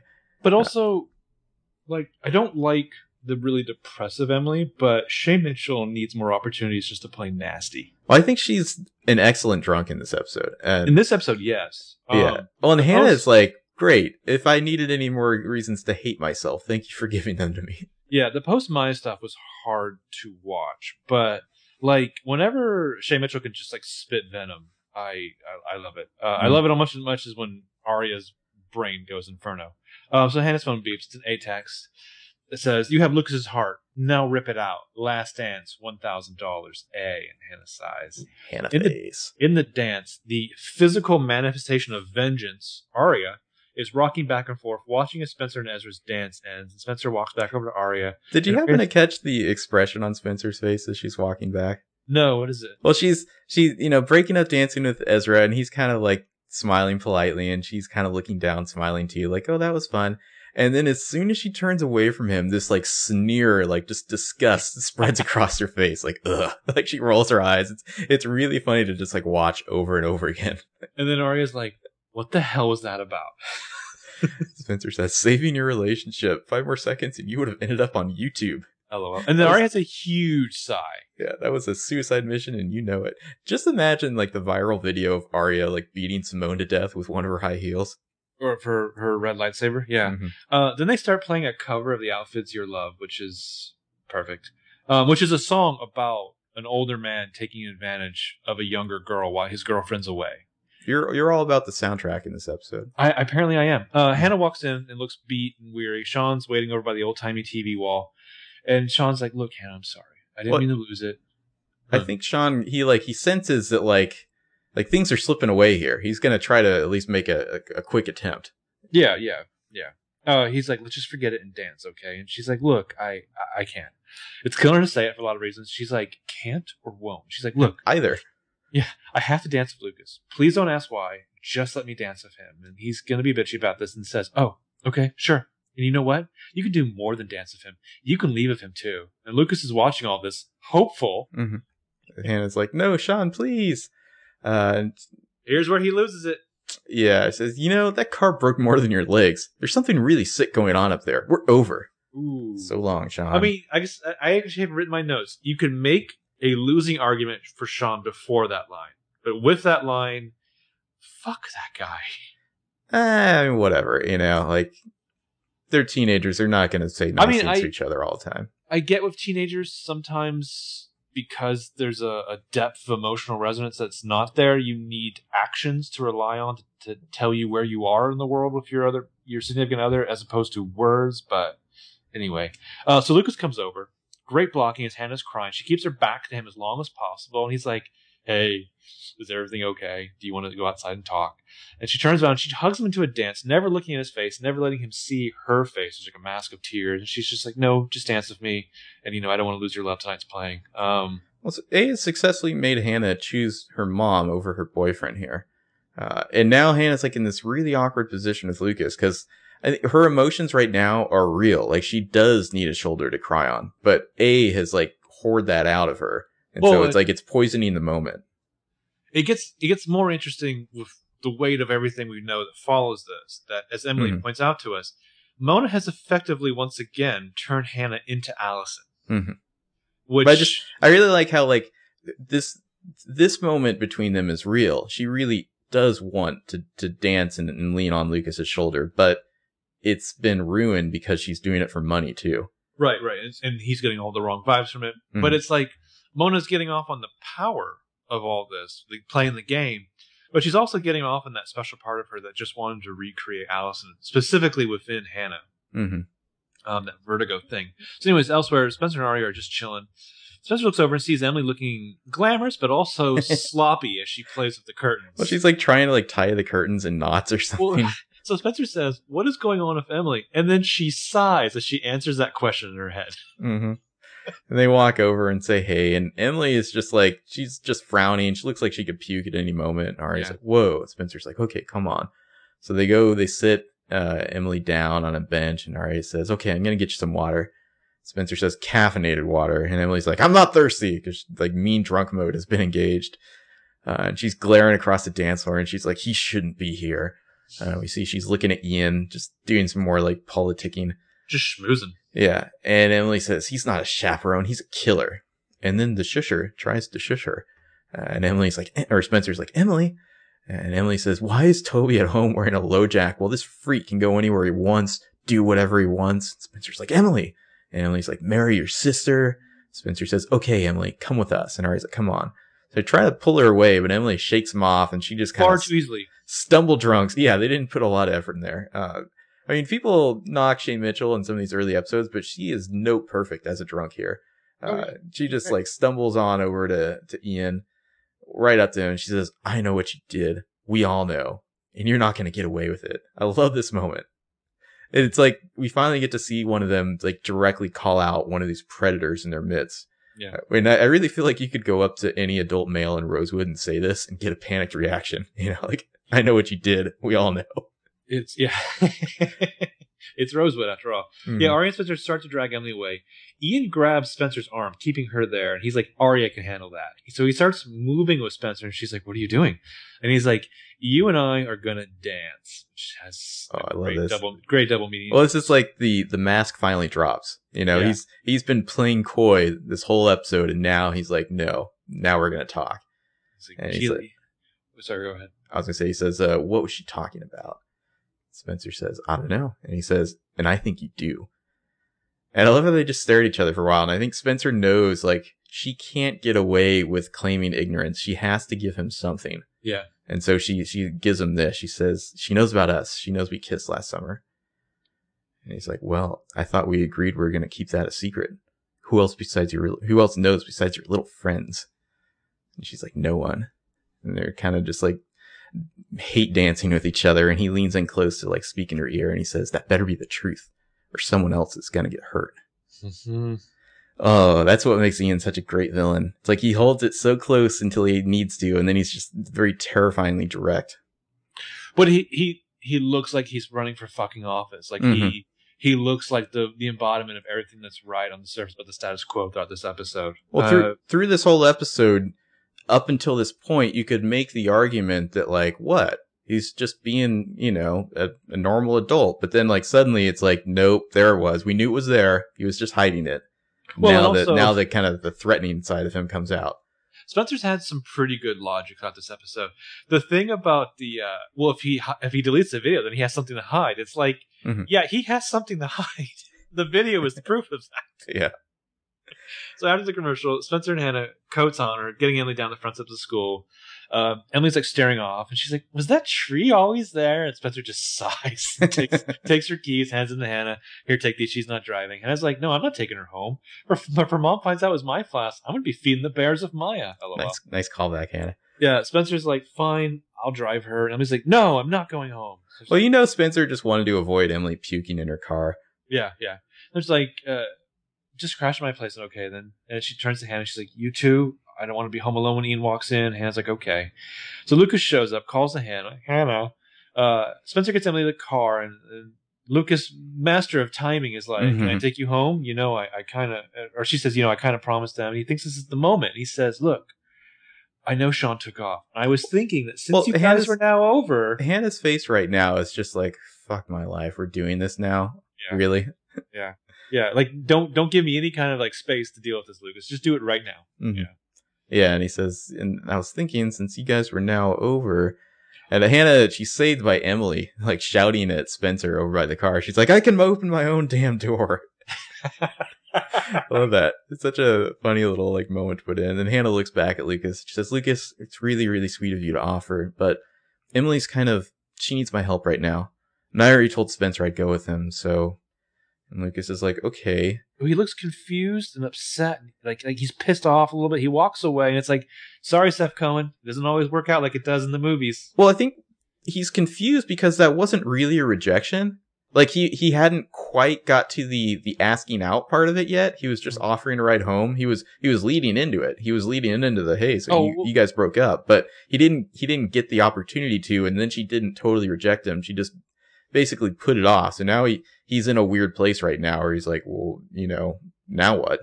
Well, he's already created the moment of his expectations, mm-hmm. and she's not given him like the it's okay to proceed vibes. And so he's frustrated because it doesn't line up with what he assumed. But she also hasn't totally, I mean, yes, like a few episodes ago, she told him, you know, she gave him the no, but like with this right here, she's dancing with him all night. She just broke up. He was about to kind of ask her out, and then it just kind of got interrupted. And so now it's like, what to do? Well, understandably, you know, Hanna doesn't want to have to say those words because she doesn't want to have to be in that situation. Mm-hmm. But, you know, her mom and the money and blah, blah, blah. So he's gone. She sighs. She reaches into her pocket for like a scarf or something or whatever it is. It falls out along with a fat wad of cash. And mm-hmm. she realizes that she just got paid by A. Oh, yeah. Thanks, A. Yeah. So then we're going to cut to, I don't know, it's like the teacher's lot or whatever. Aria's leaning against the car, talking to Ezra by his car. And she's like, if you want to go, or if you want, you should just leave with Simone. Take her home to New York. And Ezra's like, why would you think that I won? And Aria's like, well, why wouldn't you? She's beautiful and she's smart and funny. And Ezra's like, I met her yesterday. Aria's like, she's crying, and Ezra's decided, I'm going to combat this with like casual condescension of my teenage girlfriend. Well, and Ian Harding, he does that great where he just goes slow. I met her yesterday. Like all this meaning in between each syllable. Yeah. Mm-hmm. And Aria says, she's successful. You love her writing. She's your age. I can't compete with that. And Ezra's like, no one's asking you to. And Aria says, yeah, but it's true. You two even look like a couple. I mean, he can dance with her and hold her hand in front of other people.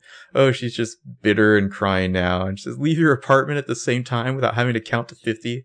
Well, so this is where he puts her off of like, Aria, why are we having this conversation? I'm already in love with somebody else. That's what seals the deal, though. Aria needs that like weekly affirmation of devotion from him. And so that definitely...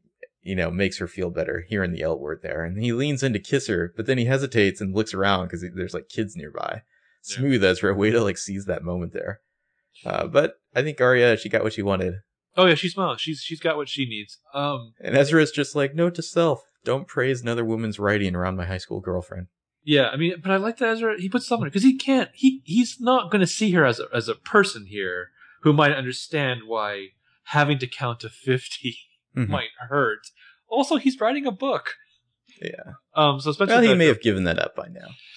Yeah, because his teenage girlfriend. Mm-hmm. You know, he realized that he actually does love her. So he put off the book, like every teen rom com. She's all that movie. Yeah. So Spencer's bedroom. Emily kind of wobbles into the room, followed by Hanna. Emily pulls out her phone. She kind of scrolls through in this kind of humorously exaggerated manner. Yeah. And Hannah's like, who are you calling? And Emily's like, Maya. So Hanna grabs the phone from her, and Emily's like, give it back. And Hannah's like, friends don't let friends dial drunk. You'll thank me tomorrow. If you can remember my name. Now sit, lie, sleep. If you need anything, we'll be downstairs. Emily kind of climbs into the bed. Hannah's putting away their purses. And Emily's like, Hanna, those things I said to you in the courtyard. Hannah's like, don't apologize. You were right. The truth is, I was worse than Alison tonight, if that's even possible. And I do know how Lucas feels about me. I wasn't messing with him for fun. I had to. And she's really baring her soul. And of course, she looks over and sees Emily's passed out halfway through all that. Emily fell asleep. Didn't hear Hannah's remorse. So she sighs and she takes off Emily's boots and straightens her legs, covers her blanket, bada benzo. It's a nice little moment. You know, I mean, you see the liars are the true OTP. They care about each other. Exactly. You see where the real relationship that matters is. So down in the dark kitchen, Spencer goes to the fridge, finds that other half of the sandwich Ian made, all wrapped up. She sighs and throws it away. Yeah, it's wrapped up in saran wrap in the fridge. It's such a gesture of contempt for her new brother-in-law. Like, no, I'm not. Like, your sandwich is going in the trash. Well, because... you don't live here, buddy. It's that, but it's also... I feel like the sandwich was also kind of... you could be the other half of something with, you know, it's almost however you like, whatever level you want to see it on. It's almost a seduction thing, you know, like basically you can be a gross Sith Lord with me. Weird, nice shot of just like the teenage girl like taking her shoes off. I feel like, you know, just relaxing after a long hard dance-a-thon. I like Spencer taking her heels off as Hanna comes in, and Spencer says, "Hey, how is she?" And it says, "Passed out." She wanted to call Maya, so I took her phone. Spencer's like, smart. That could cause some serious damage. And then Hanna looks down at the coffee table and frowns. She's like, Spence. And she slides away some magazines, and there's Spencer's laptop underneath it. Oh, shit. Hannah's like, was this all sitting here? And Spencer says, no. Ian must have put it back for the dance. So she comes over, and she opens up the laptop, and Hannah's like, well, then why didn't you notice it? And Spencer says, he left after me. She logs in and sighs. She's like, yeah, the video's gone, and the trash has been wiped. Hannah's like, surprise, surprise. Spencer, there's a file on her desktop. She opens it up. She's like, oh my God, it's Allie. And we see on screen, it's a photo of Allie from that night because she's wearing the yellow top. It seems to be taken maybe like from Spencer's room. Like it's taken from the second story looking out at the Hastings barn. Mm-hmm. We see Allie's walking across the frame, and then there's like a long shadow behind Allie. And then a caption that says, watch your backs. I didn't. It's like somebody's behind Allie there. Very creepy shot, just there's like that looming shadow of, you know, murder. Right. And the way this scene ends is fantastic with that. But so weird cut here is Hanna looks at Spencer like, I wonder if something was here and they made a cut and they kind of pushed this forward or whatever. But you know, Spencer does her, oh my God, it's Allie. And Hannah's like, what? What is it? And then Hanna seemingly reads the caption on the picture, which is like, watch your backs, I didn't. And then Hanna says, that was taken in your yard the night she disappeared. She's wearing the yellow top. There's a shadow right there, like someone's following her. Spencer, you know who that is? We get a nice close-up of the two of them watching. And Spencer says, I have no idea. And the camera kind of shifts away, like moving Hanna out and like centering on the curious, confused face of Spencer Hastings. And it kind of really nicely foreshadows Spencer's own like confused memories, her conflicted guilt. Yeah, but I think it's the next episode we find out that the person in this frame, or out of the frame, was Spencer. Right. Out of the past, out of the shadows comes Spencer himself. Who took this photo? Mona? It had to have been Mona, right? Well, this makes me wonder again. We know it, when this scene happened, they got in a fight, Spencer and Allie, but then Allie like found out about the pills. Spencer walked away with a shovel. Allie walked back. Like I'm still wondering, like, who got bonked on the head first? Was it Allie or Bethany? I'm still puzzled by that. Right. This would be because Mona is here. It's seemingly like if Mona took this photo. We knew Mona was in the neighborhood. She was orbiting all this because she eventually, bonked Bethany on the head. But I believe that this moment with Alison is right before Spencer grabs that shovel and tells her to come back. Yeah. It's they've left Spencer's living room, right? Mm-hmm. And they run outside and have an argument. So I guess to make the case that Bethany was the one that got bonked first, Mona's watching this upstairs. She witnesses this fight. She comes downstairs and thinks she's hitting Allie, but it's actually Bethany. Right. Starts to bury Bethany, runs away because Melissa shows up. Melissa buries Bethany. And then at some point, Allie then comes back home and gets bonked and like buried right next to her or something. I don't know. Yeah. It doesn't really matter. But the key thing to remember is that at this point, Mona and Cece had no contact. Yeah. Yeah. Probably don't even know each other exists. Yeah. So anyways, that is it. Except for the A-tag. It's back at the school dance. Ella's kind of like, helping close up. Everyone's getting their coats from the coat check. And then Ella, it's POV from A here as Ella looks right at the camera and she's like, oh, hi, number 32 coming right up. And she gets a black leather jacket and black gloves. And she's like, here you go. Hope you had a good time tonight. And she smiles. Nice end of the episode. You bet she did. So that was Careful What You Wish For. I love this episode. It's a great one. All the Aria stuff is wonderful. We get the introduction of Caleb and all his glory. Got a problem? Call customer service. Spencer and Ian. Ian, I would say he's the best villain on the show, but that can't be true in a show where Mona exists. But best male villain, maybe? Yeah, except for the fact that like the patriarchy never really leaves. You always will have whatever. But I mean, like talking about a single actor, I feel like he's the best. Yeah, I think so. I think so because I think he fits into the normative, world much better than like a Ken De Laurentiis. Mm-hmm. Yeah. Even Ren is weirder. Ren isn't truly a villain, though. True. But Ren doesn't fit in as well as Ian, only because Ren is a doctor, sure, but he's a British guy. He's an outsider. Yeah. Like Ian is the boy next door, literally. Mm-hmm. He's going to drink milk in a villainous fashion. Yeah, that's coming up a few episodes. So, thanks for listening, everyone. We got a few reviews during the off season hiatus. Wanted to say thank you to Morgan Albers, CA Bayboy, Vagina Meth, Evangelina 267, Jerry 3, and Jess _CS. That was from the USA. From Canada, we had Chris HT9, SwiftyFan6. From the UK, we had Lisa Page 93. From Ireland, we had 246010. And from Australia, we had Deck Butler 55 and Alicia Gloriana. So thank you to all of them. If you like the podcast, you can review us on iTunes. You can get in touch with us by going to our website page, which is broswatchpll2.com, or you can talk to us on Twitter at broswatchpll2. We also have another podcast we're doing right now during the hiatus. Do you want to talk about that, Marco? Sure. It's called Headcanon. We're exploring, I think we put it film franchise, but basically like serialized stories through movies. We're starting fittingly, I think, with the Harry Potter movies. Mm-hmm. We've done the first two. You will hear this probably as we're recording the next one with a very special guest. We can talk about Prisoner of Azkaban. Yeah, so we're doing all 8 Harry Potter movies. We'll move on to some other franchise after that. I don't know which one yet. Any suggestions are certainly appreciated, but you can find that on our website page as well. If you go to broswatchpl2.com, you'll see Headcanon's one of the headers there. Somebody suggested Back to the Future the other day. That could work. Yeah, it would work. Yeah. But yeah, thanks for listening to this podcast and for our other podcasts as well. We'll be back. As far as Bros Watch PL2 goes, I don't know when, maybe a month, but we're definitely doing 309, the con game, because that is Marco's favorite episode. Mm-hmm. We may do another one. I don't know. Yeah, so, I mean, we're definitely interested, I think, in suggestions for, like, maybe one other older episode. Presumably, I would say from the first, 2.5 seasons before we started doing it in this format, don't you think? Before we started getting really detailed. I don't know. Maybe we should just do like 225. I mean, that was a pretty epic episode. It was. Yeah, so you'll be hearing from us again on just talking about episodes of ourselves, and then quite possibly something a little more special beyond that. Mm-hmm. And yeah, that's about it. Until then, thanks for listening, and check out our other podcasts if you like Harry Potter. Yeah. All right. Bye-bye. Bye.